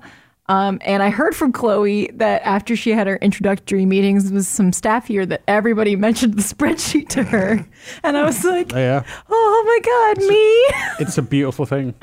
So I, don't- want, I want. I was excited. I don't know this will fit in your repertoire, but I've you are far more advanced than I, but I found a way to create a database and then use a drop-down menu in spreadsheets. Ooh. I want to do that. I don't necessarily want any credit for it. You do it. Or I'll help you do it. What's this for, though? What are you making? I don't know. I just want to use drop-down menus in spreadsheets. Yeah. So that's actually something we were talking about today. Chloe and I were like, "What if we used a drop-down menu?" And I'm thinking maybe checkboxes is a better alternative for the use of this particular spreadsheet. However, we were talking about another spreadsheet. Maybe we might make. So who knows? I did mine for like my my game collection, and it was for publisher, genre, developer, like that kind of thing. And you could just do that. So I Oh, had to type it the in. drop-down. Yeah. Dude, I get so hot. yeah. I have a spreadsheet for every Pikachu plush I own. Anyway, That's what I'm talking about. Can you use a drop down menu for that? I could. I, I include um, what region it came from, whether it was it, ex- it was an exclusive to that region. So I have like Japan exclusive Pikachu's. That This is what happens to your hobbies when you grow up. You make spreadsheets about them. Yeah. well, High if five. you're if you're me and Peter, that was an excellent high great. five. That was a Foley level That high was- five. Mutual mean- credit. To be fair, Tam and I are in a Slack channel where we just talk about. Actually, and we've mentioned it to you too. We talk about the budgeting software that we use to um, control Oh, our savings. So yeah. That is, this I, is what being an adult is. my bank app has a budget Yeah. within it, so I can see what I'm spending on different categories. Anyway, Shout out to you need a Yeah. budget though. video games. Yeah, I, I just in my mind this entire time I've had one of the iTunes reviews, which and the line they never stray too far from the main topic, and I've just been like, that guy's that person's He's just gonna done. hate us. So He's sorry. done. He's gonna We do- unsubscribe so hard. we just re- read all of your iTunes reviews, and they've been really, really lovely, and they made us really happy. So anyway, I'll Yeah. talk about a video thank game you. now. Do you, do you want to hold off to talk about this video game? That's a good idea. It's a good because It segue. Mm-hmm. is, it is a topic later on. Why don't you go then? Uh, Outside. Get okay. out. In there, guess, son. I'm, guess I'm out. Yeah. Okay. Uh, I've been playing Ghost Recon Breakpoint. Tell me more. How's that I been? don't want to tell you more. Oh no. it's it has its moments. Uh, I was playing most of the day with Mike yesterday, and and it definitely when you're with a teammate, you plan something out, and everything works out as you planned. It feels pretty great because, like the original and like kind of Ubisoft open world games, it it very much embraces that open ended nature where you can kind of choose how you want to attack different areas. Like, do you want to go stealth? What kind of weapons you want to use? And and even what vehicles you want to use, and that stuff works really well. uh, I've been having fun doing that when we coordinate our strategy. You know, like I'll be on top of a building sniping and I'll be covering Mike from above while he's sneaking in and trying to like, I don't know, extract information that might have something to do with the story, but I don't, I don't, don't really pay attention to the story. And that's all well and good. But the issue that I've been running into is it, it is a loot shooter. Uh, not, it, it's not as strict. Schluter? A schluter, if you will. that word. I did I know. that just to piss everyone off. It's like a litter shitter. That's what we call uh, cat. the cat that lives in my house. it's it's not as uh, rigid, I'd say, as something like the Division or Destiny, and that you're not really fighting bullet sponges for the most part, unless you're way under leveled. I think then you might have to fight some spongier enemies, but still, if you get a headshot, they're going down right away. But you're still constantly opening up your menus, swapping out loot. Like i- if you want to, if you want to role play as like a sniper or whatever. If you find a gun that's better, you're probably going to be obligated to switch switch to that gun, even if you've specced all your perks into sniping. So I, I'm struggling with that at the moment. Mm. Uh, there's bugs as well. There's quite a few bugs. A lot of them have been funny. Like for instance, when I was in a helicopter with someone, for some reason Mike was always like 20 feet in front, so the helicopter blades were just spinning through him as we were flying through the sky. That, that was pretty Typical Mike. fun. Yeah. Classic Mike. Yeah. For some reason too, like one of the worst things about Wildlands was the story, but fortunately you could kind of like tuck that away and not have to worry Yeah. about it. This because there's a hub world, you have to spend a lot of time interacting with the story, watching cutscenes. The voice acting is bad. And it was bad in Wildlands, but once again, it was just kind of there was a couple cutscenes, but for the most part, the voice acting just played over what you were playing. So you you could kind of once again turn down all the dialogue and just play as is. With this, when you go back to your hub area or whatever, and you talk to people, you are you can skip them, but you're still sitting there running around this hub area, hub area talking to people. Interestingly enough, though, uh, there's one the the person who plays Jace Skell, who's like the tech guy or whatever who built this island. His voice acting is not great, and Mike and I it was driving us crazy, and I was like, his voice sounds really familiar. So I look it up, and it's Rodney Mullen. I don't know if you guys know who The that is. skater? Yeah, the skater. Rodney Mullen is the voice actor for a character in a Ubisoft game. What? I was blown away. and I, I was it's like, I don't know how this happened. I don't know why he's involved. Do wait, do wait, wait, wait, wait. Are we sure it's not just another person named Rodney Mullen? Well, unless un, unless like I looked it up and it was Rodney Mullen, the skateboarder, Oh my! I mean, he's, he is not credited on IMDb. in it. it? Maybe I'm wrong. oh yeah. No, no, okay. on, on like, yeah, did you just say in it? No, I mean like he's not credited. Uh, wait, what's in Oh. it called? what's it called? Breakpoint. Breakpoint. God, I keep wanting to call it. Because Oh, someone posted on Reddit, I saw break. like I got my copy signed by Rodney Mullen, and I was like, I guess people know this. So I think it's it's just on hi- if you go on his page, he hasn't added it. Okay. In a world He's not that on I. It's not on IMDb just yet, but I want to believe. I want to believe. Rodney Mullen's credited for inventing the Godzilla rail flip trick. yeah. Why do you think that we hold him in Wild. such high regard? He also invented So the who fi- plays 540 shove it. Jace. The Oh only wait, wait. The, the cast is like they've only got about five people on here. I just don't think anyone has updated the Ghost Okay. Recon Breakpoint. I was gonna say the only Now I'm questioning. Maybe I'm wrong. No, no, no. no, but I just no, I just- no, no, no. you can't do that. Stick, I know, stick to your guns. I just think no one's bothered to update IMDb Grind. just yet. Primo Grimes. Primo grinds and In, in slides. his list of Name of my invented sandwich tricks, is- shop. I'm frantically Grimes googling is this like- because I swear I read something yesterday that was like Rodney Mullen. Hey, is- Roddy Mullen. who is the, why do you guys know who this is? Yo, because he was he was one of the most he was a fun skateboarder in the nineties. yeah, yeah, yeah, which is no, I- like why the now? only skateboarders I know are Tony Hawk and the one who murdered his girlfriend. and so what's funny to me while I'm laughing is because people there's a meme about n- people not recognizing Tony Hawk. Oh, they love but that. thinking he looks like Tony Hawk. And then here we are talking about Rodney Mullen and some guy got his game signed by him. Like Um, what world? So I found I found the Reddit post, and he this person checked the game's credits. So Rodney I Mullen is in trust it. you. R tag ninety five on Reddit. I- Shout out to him for already seeing So the game here's credits. this one too. Rodney Mullen, the best skateboarder of all time, is an important voice actor in the game, and I just found out last night. Made me so happy. So it's making some people happy, and I was excited when I found it was Rodney Mullen. I still want to skip through the dialogue when I can, but you know, I He's, really, the, guy- he's the guy who does most of like the the. This is gonna sound like every skateboard trick, but a lot of the board tricks. yeah, yeah, that's him. And you're, you're talking like he he's he doesn't spend a lot of time like. I played a lot of Tony Hawk games, so I know exactly what you're talking about. Yes, thank you. He spends a lot of time on the like. On the ground. Yeah, yeah. He's not. He's not on the half pipe. vert- This guy sounds awful. He's just kicking boards around. So it's more about like uh, uh, I know what you're uh, saying. foot play.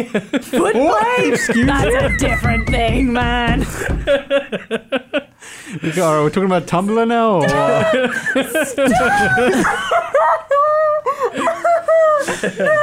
Anyway, that's all I have to say about Ghost Recon. Let's move right along here. Uh, what else have I been doing? I watched Between Two Ferns, the Uh. yes, movie. I watched it twice so far. I kind of like it. Why did you? Well, hang on, I'm sorry. Again, wishing that we had video because of that. I went to the Richard Peter Nixon. did the Richard Nixon holding up two fingers.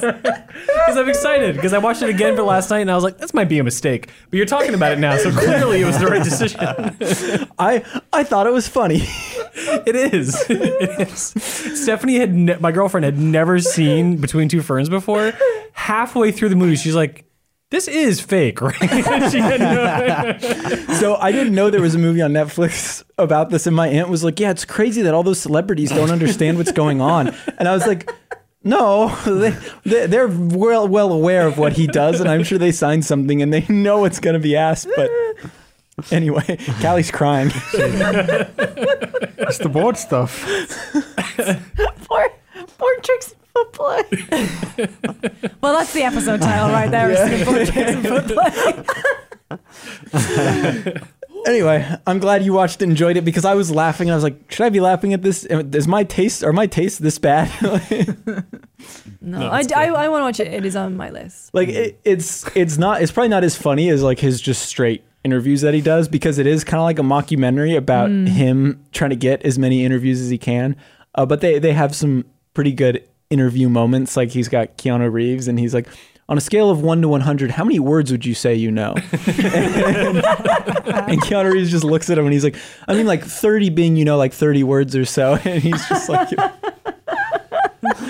I saw, I saw screen caps from the Keanu Reeves one going around. Uh, and, and he like comes into the office, like, like I'm Keanu Reeves, I'm here. And she's like, okay, well, oh, I'll let him know you're here. Like, doesn't know who he is at all. It's- it has its moments. I'm gonna watch it. We should probably just call the episode after that, honestly. Oh, I don't even get to. But we have news and topics to go through. Oh, here. there we go. No, yeah. Tomorrow, you saw a movie called The Joker, right? I did, yeah. And we're gonna see it tomorrow, so don't spoil too much. But uh, what do you think of it? Ah, I thought it was. Uh, it's a hard film to enjoy and say that you liked. Um, I think it's a very interesting film. Uh, I've just spent like an hour talking about it for the review on GameSpot Universe. Oh, is that where you were? the cat is out of the bag. Wait, where did you think I was? Just We like didn't know skiving that. off Everyone was work. worried, dude. We thought you were.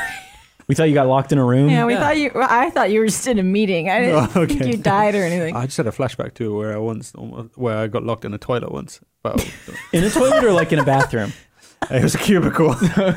They that that's what they call the know. bathroom, What? Toilet, yeah. A cube, toilet, yeah. a toilet. Yeah. yeah um but yeah it's it's a film that is i guess like i tweeted about this and um like the most like poignant thing i took away from it is like the the circumstances that lead to the creation of a superhero are always fantastical for the most part like batman being the big exception but usually it's like you know uh, a being from another planet has appeared or like a magical ring has been bestowed upon you This is- Radiation. yeah radiation this is like Just because you can't relate to it doesn't mean it's not true, dude.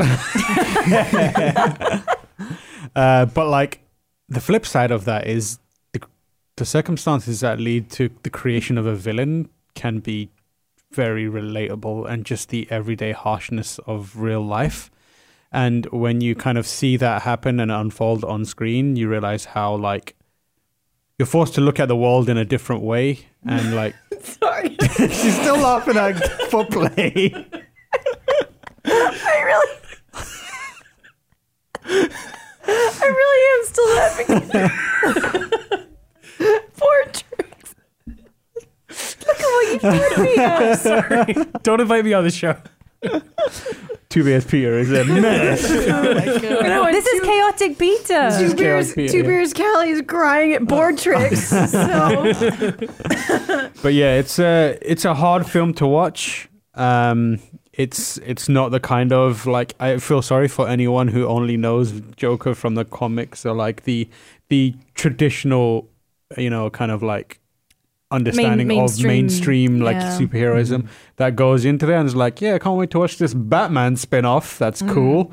Do you feel that the film is like a, a good representation of not necessarily the character that we've come to know because that that shouldn't matter. Like the Joker represents a concept and many things can become that concept. But in a world where Taxi Driver exists, do you think that this movie is innovative in a way that is really valuable? I think it's uh, so. Taxi Driver is a very obvious inspiration. I think Todd Phillips has actually mentioned that movie as well as a bunch of other. Every Scorsese. reviewer has pretty Yeah. much said this is, It's, this it's, is Taxi Driver oh. It's, it's 2.0. Taxi Driver, but like I feel like it takes some of that stuff and applies it to a character Mm-hmm. to give people the understanding of that character, to give moviegoers the understanding of that character that comic book fans have always had. But if that character w- isn't something that someone's intimately familiar with, do you think that it would, it's still like a good movie? Oh yeah, hundred percent. Like I think it's it's still a an interesting movie because of that. I feel like it's almost like I can't untangle the the the kind of superhero part of it. Like Yeah, it's you. inevitably Yeah. yeah. Inevitably like it becomes a story about Joker. But like the way that taxi driver element is like grafted onto the story about this mythical villain, it's just a a very effective way of because like the way I put it is like this is the character as we've always seen him as fans of the character, and when he's transferred from comic book page to movie screen, a lot of that is lost. A lot of those readings aren't portrayed because he needs to be this theatrical presence that Batman gets to punch in the face, and you know occasionally will cause some chaos and mischief depending on what version of him you're seeing. This is the nuance that we see him as. This is the character who, when you see like this theatrical figure, you know, this clown prince of crime, these are the reads that we're having into him. These are the things that we look at him and we, the reason we hold him as like this important villainous figure. Um, and I feel like it's easier for, pe- it, it will show people who don't know that why we think of him that way and giving them an understanding, a deeper understanding of the character.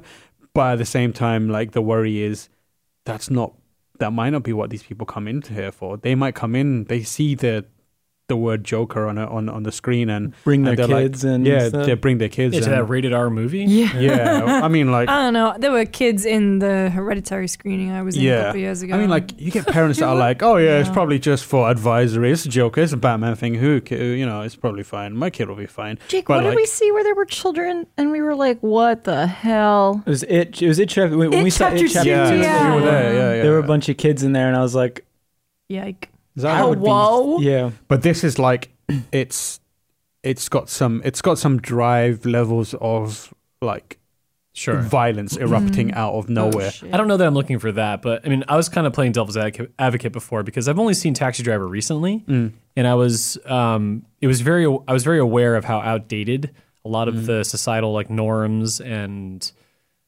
uh, even just like the infrastructure that defines how people communicate eh, with one another. Like it, that movie's super out of date. It's, Yeah. it's still like it still can have impact, but Mm. I think it's you know the fact that it's like an updated I, co- uh, rendition of that concept. That's kind of why I'm interested. I don't really care about the character Joker Right. so much. In So- fact, I don't like that character as a character. um, I'm interested in it because it's it's kind of weird to me to see Joker not be a foil to or an, or like an opposite to Batman, Yes, right? exactly. Because that's pretty much been the strength of the character is that he is the the worst case scenario, I Yeah. guess. He's- he's- the, the complete opposite of what Batman. He's believes often in movies. The best treatment of the Joker in movies is him being used as a way to explore the character of Batman deeper. Um, so, like, what's really I think poignant and upsetting, and perhaps a bit too close to to the bone, and even too close to home about this rendition is Joker through the ages. Um, he's always represented as he always reflects the fears of the time that he's being written or created. Um, you know, like the the Nolan era Batman. Um, the fear around that time was post 9-11. yeah, surveillance Terrorism, yeah. states were the big thing, right? Um, and And Jack Nicholson's Joker. yeah, Jack Nicholson's Joker. The was Zoot about, Suit like- f- riot fear. it's like bankers. it was like bankers and that kind of stuff. Um, and like those these days, the fear is political extremism, random acts of violence in Incels. public. Um, yeah, a a kind of a margin, a group of people who no one can understand and fears, and that is Gamers. gamers, and that is very much what is reflected in this movie. It's Mm. about random acts of violence erupting into something bigger and a movement, and p- how political extremism can impact the world around you. Um, and because of that, like what you're can't- saying is that it's not political at all. exactly, so I, one question I have, and this has come up talking to people in the past about, um, say, a game like Bioshock Infinite, right, where it presents uh, an expression, uh, the potential to express racism, right, but maybe doesn't explore what that means and the fact that that's bad.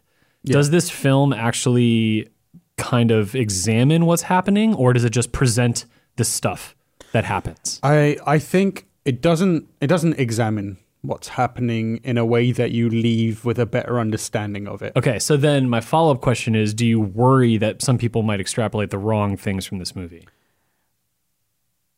I personally like it's this is a hard question to answer because there is a current uh, culture or movement of fear mongering around the movie. And almost like there's people out there who are there's movie critics and people writing about the movie whose point is this is a dangerous film that's going to um, kind of weaponize incels. And I want to say that I don't believe that's true because one, I don't want to buy into that argument. I feel like it gives, I don't, I don't know if there's people out there who see a movie like this and are suddenly like, right, I, I need to m- do w- this one thing. Once you watch the movie, you can see that there is a level of farce to what happens there, and it's like something really wild happens. Various wild things happen in that movie, and I'm just like, maybe I'm, you know, I'm thinking that people won't be able to make that jump. Um, but at the same time, it would be irresponsible of me to just completely write that off and say like no one out there is ever gonna. Because I, I came out and I was like, if you're having a bad enough time right now and you're in that mind state and you watch this film, yeah, maybe, like maybe you could walk away and feel like feel a little more violent towards towards the world. Um, so I guess the answer is sure, but like at the same time, I don't think it's likely to happen. I, do- I would hope that it wouldn't happen, like, and it Oh, of course. couldn't happen um, at the same time. And this is a hor- this is a weird place to take this podcast, but they were searching our bags on the way into the cinema. And Oh yeah, they were- That's no, what I There are movie heard. theaters who That's would be like, you terrifying. cannot wear makeup to this Yeah. movie. You cannot wear Joker. You c- if you come in here trying to idolize this character, we're not letting you in. Yeah, Uh, well, I mean that's what happened with uh, what was it? The Dark Knight Rises, and then Right. showed up as or was it in Aurora? Colorado? Well, It was so, Aurora, so yeah. He- the, he the was debate of never- whether he was Yeah. Joker or He not. was never okay, yeah. said that he was. he just had his inspired by hair Joker. dyed orange. That's Yeah. all. Okay. Yeah. That's all. um, But they're, Still- they're still not fucked showing up. Joker. that doesn't surprise me. Really? Really, Yeah. Aurora isn't. yeah. I don't know about Aur- Aurora. in Yeah, general, I, I had that a particular friend theater who or was not. going to go to the movie theater at, in that in Aurora in Colorado that night and didn't decided not to. I don't think he was going to see Batman, but still, like, It's terrifying. I mean, like, I, I would plead with people don't go into this thinking this is going to be a fun time Batman movie. And if you eh, know anyone that's going into that, maybe sit them down and be like, this is not a fun time Batman movie. Um, it's. I'm very surprised that it's got a DC logo on it. I'm very surprised it exists. And honestly, like, I think it's quite a bold decision to put it out there. Um, and its treatment of the character that as a fan I really respect, but as a person I understand why it's become a hot button issue and it's difficult to grapple with. Um, yeah, it's it's just a tricky movie and it's, it's such a it's it pulling me in so many different directions because at the same time I'm like this is what movies are about, right? Like Yeah. making you feel this way, especially like this kind of film where it's a character study. You don't want to. We've had years of superhero films where you walk away feeling like, great, the good guys punched the bad guys and and they won. Yeah, well, well, that's what I was gonna say. Like, there has been like no shortage of movies, even DC movies, Marvel movies that are just like you walk away feeling great because it is like, but but a lot of movies, a lot of the best movies, you don't walk away feeling good. You feel y- you kind of try to figure out Yeah. how you feel exactly. You want to interpret it, Yeah. and that's why I'm excited to see this, just because I give like I, I, I give a lot of shit to all these Marvel movies, just because in some sense it does feel like this they're making the same movies over and over and over and over again because they know that's what sells, that's what people want to see, uh, which is fine and great. Like if you love those movies, go for it, but I- I'm excited to see it because this sounds genuinely different. It sounds like they're taking risks. Uh, like you were saying, just the fact that the DC logo on there is is yeah. nuts. And honestly, like I don't know if they'll do this again because it is a hard R movie, and it's I think it's executed very, very, very well, but it's also getting a lot of flack. Like it's getting a lot of like bad press as much as it is getting good press. I don't think if it had the Joker attached to it, that this movie would get a pass from the general public. I don't. Uh, like when I look at games like Hatred or something, for example, I, yeah. it sounds like this movie fits into that mold, right. except that it's attached to something that we're already cognizant of as that something that's been a joke. It's literally the name of Right. the character. Well, a, a Wait, wait, game hold like on. Hatred. Sorry. So you so you think if uh, just to clarify, you think that if it wasn't called the Joker, people wouldn't enjoy it. People wouldn't like be. Oh, I- I, I think the reaction, the sort of sensitivities to what this movie does in, Mm-hmm. in a way that's controversial and kind of like hot button, would not uh, be given a, a pass in the same way it is now because it informs a comic book character we're familiar with, which is totally Right. fair and valid. yeah, yeah. that, yeah. uh, I, I just wanted clarification. Yeah, I yeah, was- of course, yeah, That um, Columbine game where Right. you played the shooters. I, uh, I, maybe. I, yeah, this, I don't this, know. this this point to say like this movie is not glorifying violence in any way. Hmm. It's not it's not something like Postal or Hatred where it's like every scene is is is someone being hurt. This is like the descent into madness of a character. Um, but a society that's unfairly treating this this character, yeah, you know, Yeah, I for think reasons that the- are outside of his own control, almost. Yeah, I mean, like- and that sends him down a, d- a spiral Yeah, of there's- madness to then be violent and f- and and push back. the, the like the one of the hardest parts of it is there's various points in the movie where you feel sympathy for him and you feel empathy for him and then that makes the kind of descent into madness and the eventual eruption of violence even harder to stomach because you're like i i understand Well- how you got here and i hate that you're here but i know people who have gone through this i've seen people go through this so like when that happens it's not like cool it's violence time enjoy this it's like this is horrifying and i hate that this is happening Kind of reminds me of that. Um, I want to say a Michael Douglas movie was it Breakdown or Uh, yeah. Um, Hmm. the one where he's on the motorway. he's he's just like an office worker who kind of gets dejected with life and goes to a McDonald's and just gets fed up with the way society is caught up in a bunch of bullshit and he just Yeah. like goes on this sort of like vindictive rampage. Falling down? Falling down. Thank Yeah. you. Yeah. It reminds me of um, my friend Dharma, the original, the comic book. So it's like Wow, I did not process that correctly the first time. Dharma and Greg. Dharma and Greg. Yeah. No, the uh, my friend Dharma is obviously by Jeffrey Dahmer, but it's written by his school friend, and you know they were in like this club together, like the Dharma Appreciation Society, and he writes this biography essentially of Dharma's uh, school life. And then he he genuinely gets to the point where he says like, look, I empathize with Jeffrey with Jeff because he fell through the cracks essentially, had abusive parents, he fell into alcoholism, but as soon as he committed that crime, that's when my sympathy stops. Yeah, and it's and that it feels like very much it's that the kind same. of thing where like you, it's you have to like very like pointedly draw the line and be like, I understand how you got here, but I can't condone this. yeah, like and I maybe can't hatred was a endorse bad comparison point. Yeah, for I, I sure, get what but- you mean though. Um, but like, it's important to say like this isn't. This doesn't feel like it doesn't feel callous. It doesn't feel there's like ill intention behind it. It doesn't feel like a. Ca- it feels like a, a thoughtful character study, um, that explores the impact of societal and urban alienation and how that can lead to a worst case scenario. And this is that worst case scenario. Hmm. I don't think everyone's going to like it. I think it's going to be Oh, sure. incredibly Yeah, who does, divisive. right? Yeah, Yeah, but- I think it's going to, and I think the the kind of backlash to it is warranted. Like it should be a discussion we have. Um, but yeah, in review, not a fun time Batman movie. Do not take your kids to watch this. He's not going to be firing acid out of a flower. It's bad time. I can't wait to see it. Yeah, I'm really excited to see it. All right. Uh, we've been going on for a while, but why don't we quickly talk about Goose Game, Blink 182, and Chrissy Teigen because that was one of your games and we skipped over it to wait for this. So Yeah, I'll take it away. I played Untitled Goose Game. I quite enjoyed it. I think you know most people have covered what's great about that game. It's talk short about and a sweet. goose that wants the world to burn.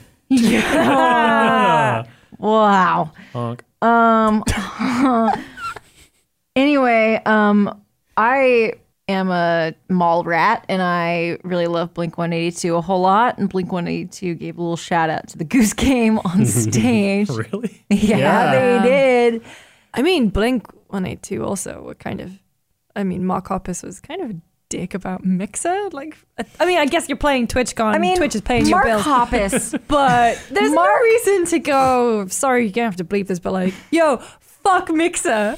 Oh my gosh. Yeah, like, and it's like, but but And why? then someone from Mark Mixer chimed in. no, actually, there is a video of uh, Ninja reacting to it, which is like, of Ninja reacting to the Mark Hoppus thing. But like, Mark let people Hoppus like what they like. He's lived in Tom DeLong's shadow for so long. Haven't we all? It's a very DeLong shadow. All right. Tom, Tom, comma, DeLong Shadow. Anyway, I'm gonna get another beer. Two, please. oh, you want one? yeah, why not? Hey, we're uh, I getting only have to pee three really badly. beer chaotic beating. Wednesday. Um, Anything else to say? about Goose Game? No, what? Okay. Well, I got. Uh, I didn't really say anything that I wanted to say. Um, I love Blink One Eighty Two. They just came out with a new album. I, I'm going to see them next year. Like I am. Oh, I'm so jealous. Oh, Yeah, them Weezer and Fall Out Boy. Because You told me about this. Yeah. I'm still so mad at my ex boyfriend who was like, "It's raining. I don't want to go see them," and then we didn't go. Anyway, one of my biggest regrets. Uh, Chrissy Teigen. Tegan. is it Tigan? I thought It's it was Tegan. Teigen. Oh, I thought it was Tegan. I think they say Camp Te- Tegan. Camp and- Tegan. Yeah, they say Tegan in uh, Between Two, Ferns, the movie. Indeed. Yo, her and Zach Galifianakis got it on. Spoilers for those of you who oh, want to sorry, see it. sorry. Oh, Callie, continue, please.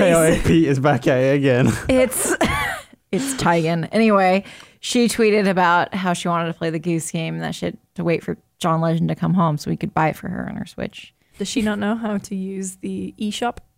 it's pronounced John Legend. again. It's pronounced a shop. That's all I got. It's like a, th- he, she describes him as like the responsible parent to come home and Oh my god! If, purchase if the- he's put parental locks your on, own Christie's Switch like, account. Switch account. That's a powerful move. They're rich. I don't know why Yeah. you would need that. I do remember when she lost her switch, and that was um, You can and she was relate. like tweeting about it that she lost her switch, and then she got it back. They're rich. But it's like, yeah, you're rich. You could just Just Yeah, buy but, the Goose but Game. no amount of money could buy your Super Smash Bros. saves back or whatever it might be.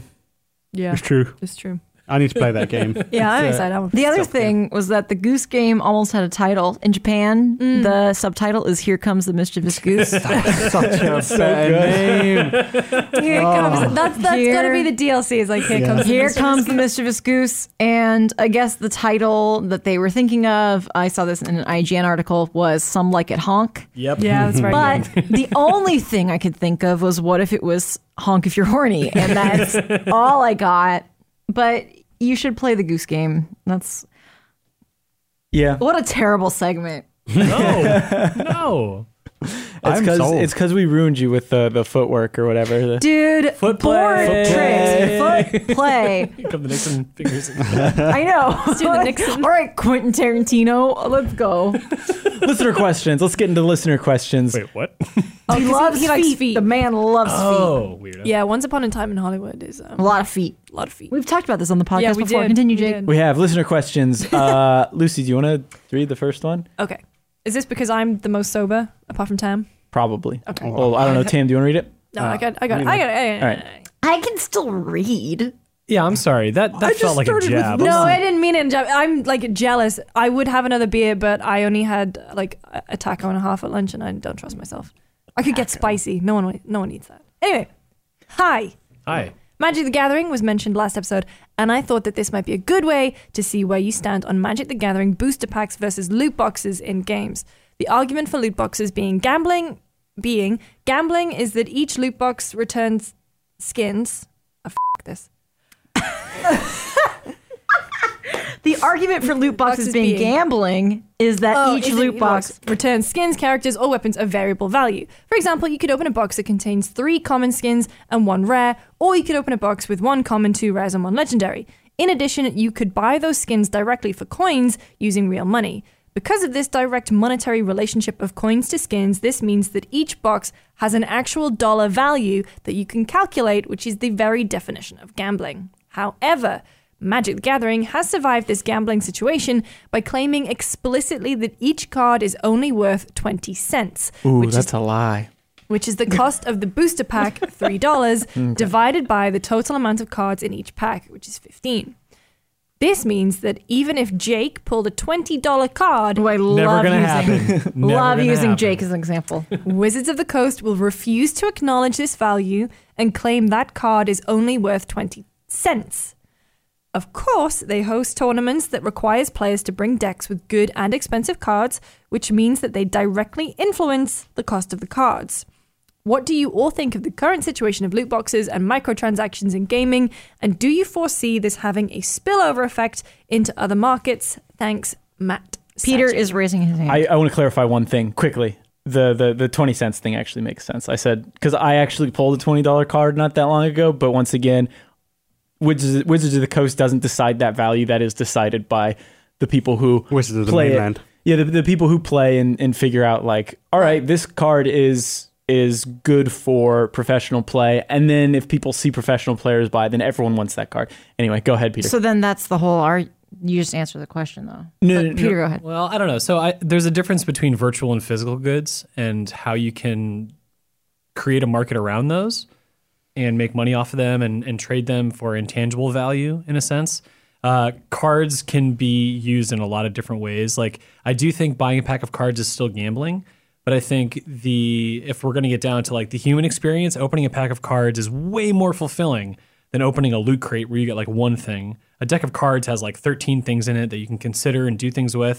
You can also trade with your friends and do a lot of stuff with it. I mean, a lot of what Magic the Gathering is is that community of sharing, building decks, a lot of that. That's something that we just don't get from video games. But are you rolling the dice? Of course.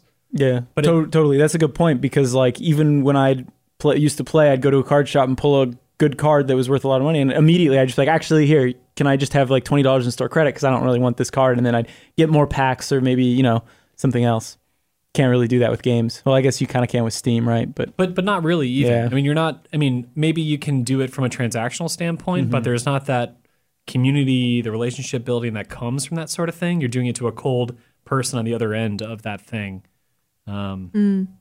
I can, understand that, I can yeah. see why that that that comparison exists, but I don't know. I feel like Magic is. Uh, like you know they, they they cannot change the value of these cards because they're trying to get around the fact that it's random but at the same time i feel like it's way more fulfilling to play magic than open loot crates Oh, Or yeah. rather Mhm. open magic packs than open loot crates Have you seen? There is a YouTube channel called Open, Open Boosters. boosters. And a few years ago, um, I don't know how we found this video. It came up at maybe in the algorithm or something. But there is a guy. He's doing like It was a- Reddit. We found it. Oh, it was on Reddit. Yeah. He was It doing was like wholesome videos or something God, like it was that. so good. He was doing this. Uh, he opened a pack of cards and he was wearing the gloves. And what was it called? The Black Lotus. Black Lotus. He pulled the Black Lotus. Which is like a Oh, wow. fifteen thousand And he dollar would- card. And just the, I've never heard Like- just like joy in some like pure unadulterated wholesome joy. And his hands started yeah, shaking. immediately started. He went, and he was like, he went, holy. Yeah. it's okay. Lucy's already cussed a couple times. You can No, no, say no, it. that's what he what he did. did. Oh, he did, it okay. as He went, holy "Holy crap." are we not allowed to Well, We have Trying to to mark steer it. away from the we're not F supposed to say the f word. ah f- flip. But like, he went, like, you could see his hands shaking. like I we talk about Overwatch a lot, and I, I'm past the point now where I buy loot boxes in Overwatch, even for seasonal events, because I've just got that much gold. Humble brag, because I don't buy boxes anymore, and so if there's a skin that I want, I can just buy it. But even at my the 1%. height of even at the height of Overwatch, when I was actually buying boxes, I, I have not had a comparable moment. Even when I unlocked, you know, that particular diva skin that I Black Hat Diva or, you know, whatever. I just I've never felt joy like that guy finding the Black Lotus. And maybe that's just because I live sad. Un- and Mm. to I'll be never fair, happy. not many people probably felt the joy of pulling a black lotus. Yeah, I was gonna say There's a- because that's not fifteen thousand dollar skin. the thing is a, but a, a physical card right? Like you can really assign a lot of f- false but emotional value to that object. I mean, objects Yeah. have power. Okay, control. Oh. Uh, No, don't do that. Come on. No, Um, I mean, because yeah, people now you, I mean, Pokemon cards you can still you know find the collection that you started in the '90s, whereas you know in 20 years time am i going to boot up my blizzard account and go oh i remember unlocking this skin I like how in 20 years you're, You're 70. mad old. to Oh, be fair i am i'm a 60 year old in the body of a 28 year old that open boosters guy, I think he pulled the Black Lotus a second time. as no well he by did accident. not I think so, yeah. what a guy Um, I quick aside on Pokemon cards. I have a book from like 1999 that's like Pokemon card. It's like a Pokemon card. Um, not a catalog, but it lists like all of the available cards from the first run. Yeah. and you can write down. It has like the p- proposed value of those cards, and I have like write like from when I was like seven. Like me, write like I calculate. Of course, I did. I calculated the how many cards I had versus the price of those cards or the, the estimated value, and it was like, here's how much my collection would be worth if I sold it. I had this Only you had Google spreadsheets at the time. I know. But even then, like it's not really comparable to Magic. Like uh, a first edition holographic Charizard is like seven hundred dollars. yeah, oh, I mean to be fair, like the the Black Lotus is far and away the probably the most expensive Yeah. Magic card. At at least I think. Maybe there's. Oh, something you I'm want to talk missing, about but- dual lands, motherfucker? Come Oh, on. let's do it. Okay. Sorry, I keep I keep swearing. uh, it's like i, want- I had that we book should- for beanie babies Ooh, I was a big Beanie Babies. and bro. i Princess Diana i ones. have that princess diana one Twelve bucks. Yeah. it's my retirement fund. dude, we should all play Magic. I want to play Magic. I'd love to get back into Magic. Peter, has got his hand up. We were gonna do a draft. As in, you want to play Magic, or you got something to say? Peace. Go, go pee. You can just go Go pee. pee. Sorry, I'm so sorry. Callie, why don't you read the next one from Brad S? All right. Hey guys, great show. Love your work. I follow a lot of game industry professionals on Twitter and have occasionally seen some smaller games news sites put out an open call for volunteer writers typically focused on writing reviews. My question is if this is a legitimate means of getting my foot in the door. Is this a normal pathway? Did any of you start out similarly? Or is unpaid work seen as a hobbyist position? Thanks, Brad is from Denver. I always, I'll just take this really fast. I always tell people don't work for free. I did work for However, I worked for free. Yeah. Yeah. And it's it's very weird being in the position that I mean we're all in now where we have jobs and I know that I certainly I would not be here if I did not do that stuff for free at the beginning of my career. I 100% would not be here. Yeah, if I if I did Yeah. not work Mm. for free before I started, I would say uh, it it's something to definitely consider. Maybe, but don't don't go all in on it. Right? Like, don't devote. Make sure you can support yourself. Yeah, Do Don't you do it know- at the expense of yourself. yeah, Yeah. To, Yeah. to more kind of actually talked about this too uh, when someone wrote in something similar but yeah like sure if you're having fun with it like write some stuff you can add that to your portfolio like get some practice work on that but do not put your 100% self into this like And just you, you got to think about what you're getting out of it. Are you yeah is someone like editing and helping develop you as a writer or is it just getting words on a page to SEO Yeah. and get clicks yeah. always always think about yourself before the publication um like a lot of times people who ask like oh we need some free you know volunteer writers it's because they want to churn out some content because they've got their own metrics they need to hit or they're trying to get their own website off the ground and you are just a means to get it done if you're coming at it and you're like "Oh, right you need to think about what is what will be my takeaway if I spend X amount of time doing this for free. Will I be able to put this on my CV? Will someone with experience be talking to me and coaching me through this process? Will I learn something that I can apply to to further my career in this point? If any of those answers are no, you shouldn't be doing it. Um, and like Jake said, like this needs to be your side hustle until you can make it your main hustle. Like you can't, don't go all in on this. Have a main job and then make that so you can support yourself and then make it your thing once you've established yourself or once you've reached the point where you feel like my writing is good enough that I should be able to demand payment for it. Or my I'm in a situation where I can demand payment for it. I will say that if you have work that you feel is that quality, um, you know, one of the best things you can do is put that work in front of someone, whether it's published or not. um, with a concise, just honest sort of ask to, hey, I'm interested in this line of work. Would you mind taking a look at my writing? Thank you. Have a good time. Have a good time. Have a good Have a great day. have a good day. Uh, because you know, it's the the number of people who have things to say about video games is seems to just grow by the day. Um, but if you can at least, in a low impact way, put your work in front of someone who's able to honestly give it a shot, that's really valuable. That's more valuable than having it published somewhere where no one's going to see it. Um, it's not necessarily the question you're asking, but I would say to anyone to you know try striking up conversations with people in the industry that you respect see if something resonates there and if so maybe ask if they're willing to look at what you've got to offer um, it's a long shot like anything you're trying to do to get into this field with diminishing number of um, opportunities but it's the, i think in my in my experience like the people that i've that i've helped sort of become you know voices on gamespot there's only been a few of them but that's sort of how it happened Yeah. you know, they, they very politely asked for me to look at their stuff, and I recognized that, hey, guess what? They're just as good as any of us. Let's give them a shot. It didn't matter where they were published, just matter what they had to offer. Yeah, I'd rather see somebody who's like, here's a blog I worked on, and it's my own blog because I wanted to practice writing. I'd rather see that in an email, like in a pitch, than here's some half baked published work on a site that didn't pay me. yeah. I think, especially for writing, I can't speak for video, for writing, I think it is important to write frequently um, and having a blog. Like that's what I, I mostly did a blog. I didn't really do a lot of like tech, like quote unquote published work before I was um, I started getting paid for my work. But um, I do think it's very important. I think reading often is important. I think reading work and s- that that people you know that that is acclaimed, you know, other people's writing to see what you like, what you don't like is really important for a writer. Um, I think that's a better use of your time than saying, oh, yeah, I'll write news for free so I can be published, quote unquote. Mm. Right.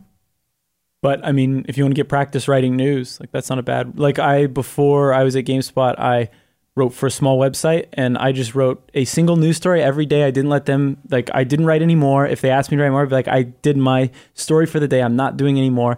And that repetition of just every day just writing out a news story whether it was something that had already been that had already broke or anything just to get practice I think probably helped a lot and it definitely came in handy when I did news updates here for a while because I had that experience of just writing news every day and then I took that and made news updates but yeah to everyone's point like especially t- to more is like you got to evaluate like is are you getting anything out of this because if not it's probably not worth it to be you know helping some other website get clicks while you're just kind of not getting paid or anything like that. Yeah, at that point, the writing should be enough. It should be your source of fulfillment. That should be the reason you're doing it to enjoy the process of writing, not to land a killer job at a pl- I mean, that's, I don't know. Maybe that's my position speaking, but it's, re- it's, there are not that many jobs in this industry. So if you don't have that innate passion and love for the work, you're going to be fighting an uphill battle. So the next question, uh, I probably should have had Lucy or Callie read, but Tamor, why don't you read it since you? He's uh, a murderino. Exactly, that's fine. Um, there's no name on this. Hey all, and hello fellow, fellow murderinos. I've been enjoying the show. I took a long break from gaming pods and lucked out by coming back just in time for your first episode. In last week, last week's app, Video Game Ninja approved, y'all were talking about the Witcher show slash series. I've finally gotten around to Witcher 3 and I'm loving it. Hell yeah, that's why I put this question in. Didn't put the writer's name in though. Oh, uh, this is Sky Slate. Oh, there you go then. I, I did a Google. With all my gushing, I convinced at least two of my friends to start it as well, one of whom who has a big problem with Geralt's voice acting.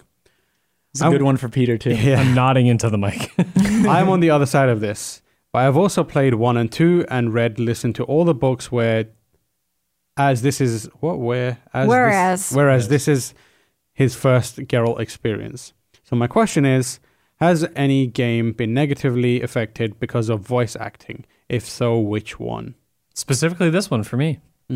Yeah, I remember 2015 talking to you about it, and you were like, "I just can't get over his voice. Like nah, no, no, no, no, no, no, no. I, I need to dial back here. Okay. I in 2015, I famously fought for Metal Gear Solid 5 above Rocket League. Yeah, for yeah. the number two spot in our top ten game of the year. I didn't want to comment on Witcher because I had not no experience with that game.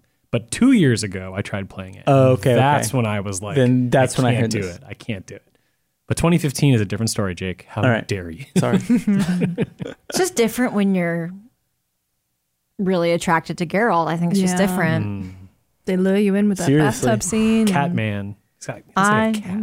I like Just gotta pop my cat eyes in.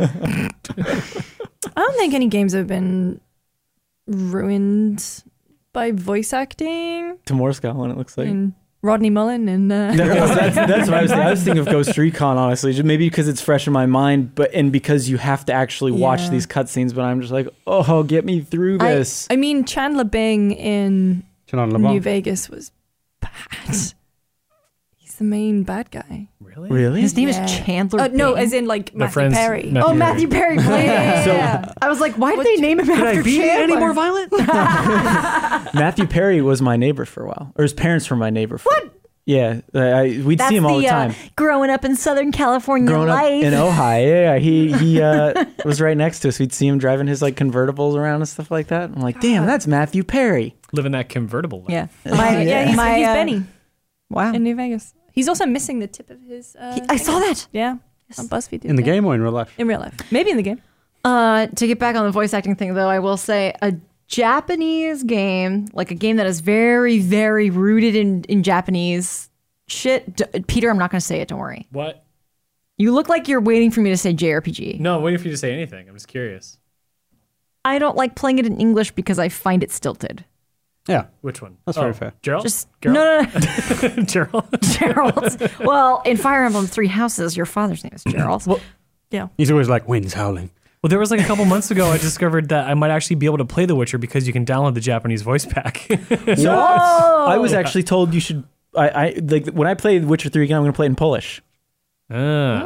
because apparently the Polish voice acting is. Hmm. Did you very play good. Metro Exodus in Russian? Nerd. I did play some of it, but it was for a video, and it was. Nerd. I also turned off the subtitles, so it's like I have no idea Whatever. what's going on. Ah. Did you see that they hired the person who played Geralt in the TV series in Poland Yes. to be the voice of the main character in Cyberpunk? No, he's uh, Johnny Silverhand. Is he Johnny Silverhand? Uh, Yeah. oh, Okay, there yeah, you go. yeah. Wait, what? Hold on, back this up. Johnny Hil- Johnny Silverhand is being played by Keanu Reeves. No, no, in the no. game. But yeah, but, in, the, different Polish- language, in the Polish Oh, okay, okay. Keanu okay. Reeves I was like, is wait a second. Polish. Could you The imagine voice him actor. trying? Just doing Polish. The voice actor is the yeah, No. the guy from the original Witcher show. I think like something like uh, Persona Five. Like that's not the kind of game I want to play with English VO. So I had to- famously I the had to play it in English. Sakamoto. How they said Sakamoto? Komodo? Yeah, the original, Yeah. the English dub. The It's- character's name is Sakamoto, and it was Sakamoto. Well, yeah, it's um in Persona Five in the English dub, it's Anne Takamaki, Yeah. Mm. Taka Takamaki. Mm. Takamaki. Takamaki. Like it's not. Oh, that annoys me when it's The- not. Um, I have, I know enough Japanese where it just grates on Here's me. the thing, though. I'd rather they go Sakamoto instead of try to pronounce it and Oh yeah, screw it up. I had this joke with my friend when when I was in high school. I Are you took- thinking Makoto? no, no. Okay, well, because that for a while too, that was people would Makoto. say people Makoto. like yeah, Mike in his video would always say Makoto, and like Michael would say Makoto, and we're like, oh, that's that's not it. Probably I, did too, and then yeah. you corrected me, and I was like, oh, it's Makoto. No, I, I don't think you should overpronounce Japanese words. It's just that sort of thing when I'm hearing, like, I don't mind it when somebody's doing a, you know, talking about the game and talking about, well, Mm. Oh, I would Oh, I say don't mind it. Makoto, I just but I just wanted to be consistent. Yeah. and that's that's a big problem. I think if you listen to if you play like a lot of um, I think a Dragon Age was pretty bad for it. Is that people would mispronounce things, uh, like or d- pronounce things two different ways, and it'd be like, yeah. can someone please just accents, keep it it's consistent? just accents, right? Yeah. No, Can I make I- a, have a confession? You never played Dragon Age. When I was like eight and I first got into anime, I was 100% convinced it was pronounced anime. Because I had only watched English dub anime before. I had no context for what anime should be. When I was in middle school, everyone thought it was manga. Yeah. I remember walking into a hobby shop and being like, "Hey, do you have that that uh, the Anime magazine new type?" And they're like, "What?" And I was like, "You know, Anime." And they're like, "No." And then my brother was like, "You know, you're stupid." I knew But, but someone. that's a who- good point. Anime is a good point, though, because we say anime and Yeah. you would be like, anime. It should be anime. Anime. Anime. But like anime. Oh. we have a, a- like a an English language pronunciation of it. Mm. So my problem isn't like it's like the level of like sakamata like ugh. I Kamado. knew someone who um, called the groundskeeper from Harry Potter Hagrid. Oh yeah, I've heard some. Hermione. Um, Hermione. uh, my voice actor one is Kiefer Sutherland oh, in Metal Gear Really? Solid Five. Oh yeah, that's Let a good David Hayter do his character, you cowards. Um, and he had like maybe a few lines, and he was fine. Like, But he wasn't you know upsetting. why it yeah, makes I know it sense. makes Yeah. sense, but still, it's just my brain is just hardwired to see to hear a certain It's- character's voice come out of. the EIC Randolph Ramsey makes fun of my ass all the time because I told him I can't watch certain actors in movies because I just see the actor. I just hear the actor, Yeah. and not the character they're playing. oh, like Paul Rudd. Paul Rudd for me plays Paul Rudd in every movie. Interesting. Yeah, that's true. See, For me, it was like, Nicolas Cage. I'm I'm like whenever whenever Peter? whenever David Hayter speaks, I see Snake. So Yeah. that Yeah. that that um that video of him talking about ass cheeks clapping. it's just He's dummy Snake. thick. He's done being dummy thick. That's just Snake. Yeah. That's what's become of Snake. Yeah. Um, He's. I mean, this is a segue, but not a segue. It's um, Said you. Seju, Sej- yeah, it's Seju. yeah, Seju. is um cameo is wild for that because that, that's how that dummy thick king Yeah, thing yeah. came about is because you can pay them to say pretty much anything you want. I have almost paid David Hayter to say things so many times. It's I've just, I've almost paid Rob White off the or Weed off whatever the the the guy who plays John Marston so many times to say things, and I was just like, no, no, no, no. How much this is money not are we worth it. talking here? So It's I'm, like I'm- 30 I'm bucks. browsing. Well, mm, some people. Well, oh yeah, are- it, it ranges, but Rob Uh, yeah. Weedoff was David like Hayter is like thirty fifty dollars. dollars. I remember seeing a really good one of um, oh, it was Tom Felton from Harry Potter. I don't know why all my little stories about Harry Potter this week, but anyway, Tom Felton from Harry Potter, um, Draco Malfoy, and someone's comment was like, five stars. Uh, she loved it, but she was fourteen. On the eleventh, she wasn't eleven on the fourteenth, and it was like, so it was like, oh, you've already paid for that. Oh my They god! do it like in between taking dumps and stuff like that. Like uh, you I'm can get doing. Chris Hansen. What do you mean? can get It's like- Flavor Flav. Right, David Hayter. Hang on, is seventy five It's gone Wow. How many words can I get out of him for seventy-five dollars? So typically responds in four days. It's about it's about the size of length of a tweet, right? Maybe a little Is bit it? longer. like Maybe a a tweet little bit- now or a tweet two Tweet years now, ago? tweet now. Yeah, yeah, you can get him Change to say the a little- character not there. 140 characters, He's- more like 280 characters. Damn. His price has gone up since the dummy thick video. worth popped it off. though. I'm sure. Uh, Oh yeah, I mean, why wouldn't you raise Yeah. the price after that? I'm, I'm Guggle looking. goalie. Oh, Guggle, so you guggle. can get you can get uh, you can get Arthur from Red Dead Redemption Two for seventy five dollars. His price has gone up too. You can I- get can Michael we- Rosenbaum for ninety nine. Can we throw down a thousand bucks and, and have a conversation between these two actors for GameSpot? What is Just wrong have- with us? Why are pay we doing one to this? say something at the other Yes. and just put them together. yes. Why are we doing this? Yeah, this is not. A, this is wow, a great idea. It's not a that'd bad be- idea. I like that this. is a great idea. we can literally orchestrate gameplay around their VO. And what the? No, you can't. What do you they mean? get they get very rustled if you use that stuff. Actually, no. Prove it. Guys, bad news. Rodney Mullen is not on this website, but Well, that's- Bam, Bam Margera he will be is soon. Of for course he is. sixty-five dollars. Lance Bass, Sephiroth, Sephiroth. two hundred dollars. Sephiroth doesn't speak. I done does in Kingdom Kingdom, Hearts. Hearts, buddy. Sorry. this, I mean, oh my god. This Ice teas on there. Let's Gary- move on to the next question. Gary Busey is three hundred and fifty dollars. That Oh, that, man. that that does man- Nicolas Cage have one? No. Tony Hawk. Hang I'm, on. if Nicolas Cage had one, I'd buy it. 300, Ooh, we 300 should- bucks for Tony Hawk. We should pay Tony Hawk to do dramatic readings of the tweets where people don't recognize him. We should get Tony Hawk to reread those lines from that Ghost Recon character. See if he's in it. oh my god, you can get Gavin. You know that little kid from Vine. Gavin? He's fifty dollars. oh, the kid from Vine. The, the unimpressed kid from I want that. Vine. How much could I get? Put yourself on there. See what happens. No Peter Brown from GameSpot. Seriously, When nobody. No. no, nobody. Anthony Michael Hall. Oh, two no. hundred bucks. Yeah.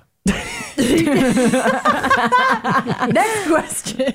This is from Liam. Hello, GameSpot staff. I'm continuing to enjoy the podcast. Keep up the good work. Thank you. My question is for Lucy and Tamor. Whenever they're both on the podcast next, I figured this was the good episode to do Hello. it. Having finally signed up for Netflix the past month, This this past, month, the first show I watched based on my affinity for Blade Runner was Ghost in the Shell.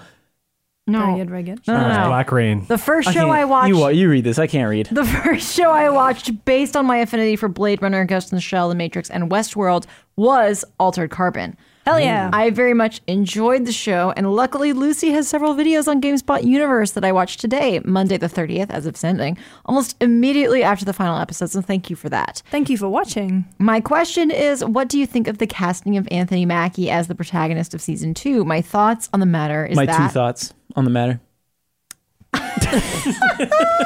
wow, what's happening again? Falling apart. One, I'm only familiar with Mackie as Falcon in the MCU. Has he done serious highbrow roles in the past?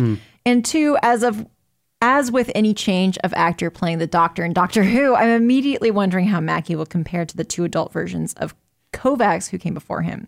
Thanks.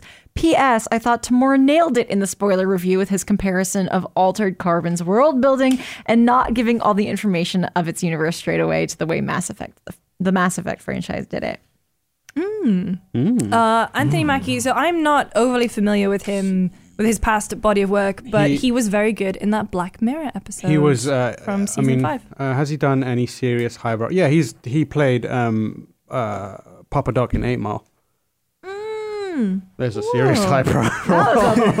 Oh, that's that's all. that's what primarily I remember. Anthony Mackie. wait. Side for- note on Eight Mile. Dads love Eight Mile. I think That's all Eight got. Mile's a great film. Yeah. Still haven't My seen dad it. does not like that movie. Wow, my dad does. No, It's just the It's- difference between our dads. it's I haven't and- seen that movie. the one I, I, difference. I consider like every movie that he's been in since as part of like the Eight Mile story. So after the ending of Eight Mile, Anthony Mackie left the hood and got cast in Avengers, and, has, and has since been cast in. Um, yeah, but he's he's great in Black Mirror, so I think he can pull it off. Um, I think he's got the range. I think it's um so full disclosure here is that uh, one of those videos I did for GameSpot Universe was comparing the book to the show of Altered Carbon, and I did not get on with the book No. very well. Uh, there is a s- there's a segment where I just read out a sex scene from that book, and I think once you describe breasts as globes, there was, what was it like? We all lu- know their bags of was sand. it Luscious Globes or something? yeah, I was like, oh, it was like w- w- w- there was something to do with like warmth Yeah, in there, and it yeah. anyway. Ugh. like any good globe. Yeah, Oh a warm glow. global warming.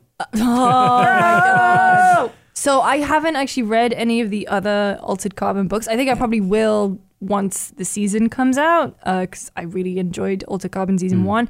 I think episode seven is the one that mm, the flashback one was a, kind of where it fell apart a little bit, but overall I loved the world building, and I could see Anthony Mackie in that world for sure. Yeah, I I'm think excited I to see think that. he can pull it. He's done. He's consistently been like his performances have been consistently good. So I'm willing to give him the benefit of the doubt. I think they will be smart. I hope they're smart enough to lean into the fact that it's a different Kovacs. Um, well, no, because it would still be co- it would still be the same character, Character, because yeah. he's on the stack, right? yeah, but as in like the the kind of like performance will be nuanced Yeah. enough to be like, oh, his references to the old Kovacs, um, but he's slightly different and he's got a little more his own style. Mm. Um, yeah, I'm excited for it. uh, Tam and I went to uh, so in the UK there's a thing called Secret Cinema, which is yeah man this immersive thing where you you get assigned a character and a backstory and you have to bring specific props. And then what they do is they take over basically a warehouse and they transform it into um, the movie set.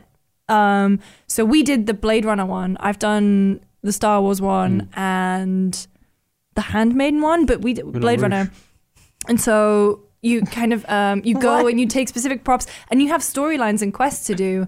So Tam and I got arrested. Wait, so is it like interactive? Yeah, it's an interactive Yeah, yeah, theater. yeah. It's theater. Okay. And then, but at the same time, the events of the movie are happening around you. So you had a Deckard running around. You had um, Jar Jar Binks. uh, no, because it, it was the Star Wars one was A New Hope, so it was. Oh, thank God. Um, but then you you saw Empire. But anyway, And it was like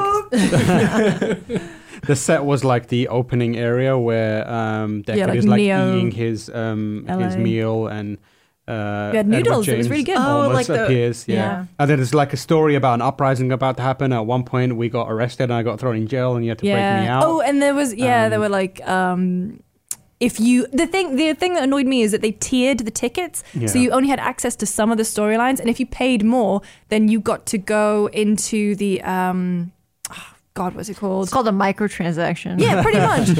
um, Basically, yeah. It's the ultimate edition. You only got Yeah. the, the silver version. Which was kind of annoying because you didn't get to go into the Tyrell Corp Yeah. and um, do all that stuff because we were literally You didn't priced get out to of do it. like the interrogation interview thing. no. that no, but I happened? think But you people could do that. yeah. We went to the bar Yeah. where they had um, the first replicant. I thi- Is she the first one that he catches? One of the replicants is, and like there's just uh girls dancing on stage and Yeah. stuff. And and it all like culminated in Roy Batty appearing and almost like I was standing, we were standing upstairs, right? I think. yeah, we're standing right behind and like him. he like walked past us and like w- above everyone, and, like got everyone hyped up, and it Mm-hmm. was raining, and the guy looked like It was raining. like they Oh, indoors, yeah, simulated the whole rain. thing yeah, they was- it was simulated raining the rain. whole time. Tears in the rain, something like that. Yeah, Uh, yeah, and, they, and they, yeah, they had yeah. um, the girl who was being Priss. She was uh, wired in, and she was doing flips and Yeah, she was flips and shit around, around. It was it. really cool. Rodney She was Mullen, flipping baby. Yeah. and then it ended with like um, a screening of the movie. Yeah. But what they'd done was like it was a massive screen, but like they had actors throughout the film to basically serve as the extension of the screen. So like let's say in a scene where there's a bicycle going along the screen, you'd see the bicycle. A live action actor riding a bicycle would come Mm-hmm. past, and then it'd go into the screen and play out like. Dude, It I have was one. wild. que- I Super have cool. I have one question. That sounds rad. Why the fuck did you guys move to this country where we don't have that? we have secret cinema here. We do. Yeah, I feel like that's something I've heard of before. For Because sure. they, they just did I've Casino been- Royale in the UK. I've and I heard of, was- like, yeah, it was fine. Interactive theater where you follow Yeah. the actors around, but you're not participating. I mean, when you guys mentioned it, it didn't seem foreign. Secret to me. Cinema USA. Yeah, I thought- Hang on. because you Then didn't- just okay. I Jake's thought- No, no, they they they haven't set up. Yet. Oh, okay. I think they're was, planning it. I was Oh, I'm an under the idiot. impression that Moulin Rouge was here as well because you went to that. Oh, I went to Moulin, Moulin Rouge was fine. Oh, okay. Oh, I was gonna say that sounds fun. It was it was colorful, but like it was too small. Ooh, Chicago. I would do Chicago. So the problem, if you have a bigger cast, then it works really well. So Star Wars was great because you could walk around and you could see Chewie and Han and Leia and like th- there were so many of them and so many Jordan. recognizable people. But um, apparently the Back to the Future one was a hot mess because really the core cast there is two or three people, and so everyone's trying to do the same quest line and talk to Doc the Doc and talk to Marty. So it's like the wow cue. Yeah, that's exactly what I was like someone's in a line, like, And that's- all right, where do I go next? Yeah, and that's what happened at the Moulin Rouge one. Um, I had to talk to Satine for some reason, and I couldn't because she was trying to do her main thing, but also kept getting waylaid by everyone at every corner. And so at the Dude. end, we just got drunk. I would be just that person, just being like "Voulez-vous que j'aille quoi?" Like I would just be shouting C'est that. soir. That's you know, I real think, lady I'm gonna have- marmalade. I think I'm going to put an end to this. We've been Damn. going on for a long time, two hours. But we covered a lot of ground. We It's- covered a lot of ground, That was, made a lot of uh, friends. we really went there. I'm subscribing to the list. So when Secret Cinema US happens, I will. Good work. N- bring us all We'll along. go. God, fun. That sounds fun. But as always, thank you all so much for watching. If you have any questions, please email them to afterdarkpodcast at gamespot.com. We will try to get to all of them. However, we're getting behind. There's a lot of questions. Can't get to them all, and we don't want to be here all night. That being said, uh, thank you all for your iTunes reviews. Those were all great. Uh, Tamora, is there something you wanted to add? You No, I was pointing at you to remind you to ask people to review us on iTunes, okay? Yeah. but you did it. Uh, my point worked. Yeah, we we we've been reading them, and it's it's really a bright spot in our days. So Yeah. if you could keep just complimenting us a bunch. Uh, that'll be ideal. Yeah. and be like, "Oh yeah, you guys should keep drinking beers and and Yeah. Even if you don't want to Talking. compliment us, just like the five stars helps a Yeah. lot uh, for iTunes. the compliments fuel my soul, and you should Yeah. still compliment." Five stars only. Leave like uh, recipes for your favorite dishes if you want attached, whatever you want. Ooh, yeah, that I would would Um, be cool. Yeah, that'd be cool. Uh, yeah. Tamora, where can people find you on Twitter? What are you working on? What's up? Um, I'm at Tamor H on Twitter. Um, I'm working on things. Watch True Fiction, I guess. Yes. Lucy. Sorry, I'm still on Cameo. Like Billy West is on here. Like Fry from Futurama. Whoa, Billy John West. DiMaggio's on here. Billy West is like fifty bucks. at top? That's Elias Two All the way Faces. to- What? The second one. The second one? What? Callie, where can people find you? No, that's Roger Clark. We Oh, don't okay, my bad. Uh, Um, you can find me. At, I'm, I'm carrying on. You can find me at Least James Games. Also, please watch True Fiction. It's on GameSpot Universe every Sunday. Peter. I- I'm PC Brown. I don't do much online. That's a lie. You're a managing editor. Oh wait. Yeah, I don't know. Come to Gamespot.com. It's a fun time. Gamespot. In 50 words. Callie. Board tricks, please. Oh God, I I don't don't. I have to be able to do this. Um, I I'm the reviews editor. You should read all of our reviews. Um, you can find me on Twitter at Inkydojiko. I N K Y D O J I K K O. That's me. You can find me at Jacob Deck, and for more foot play, tune in next week. You, you. He's been waiting the whole time for us to finish so he can rip his papers.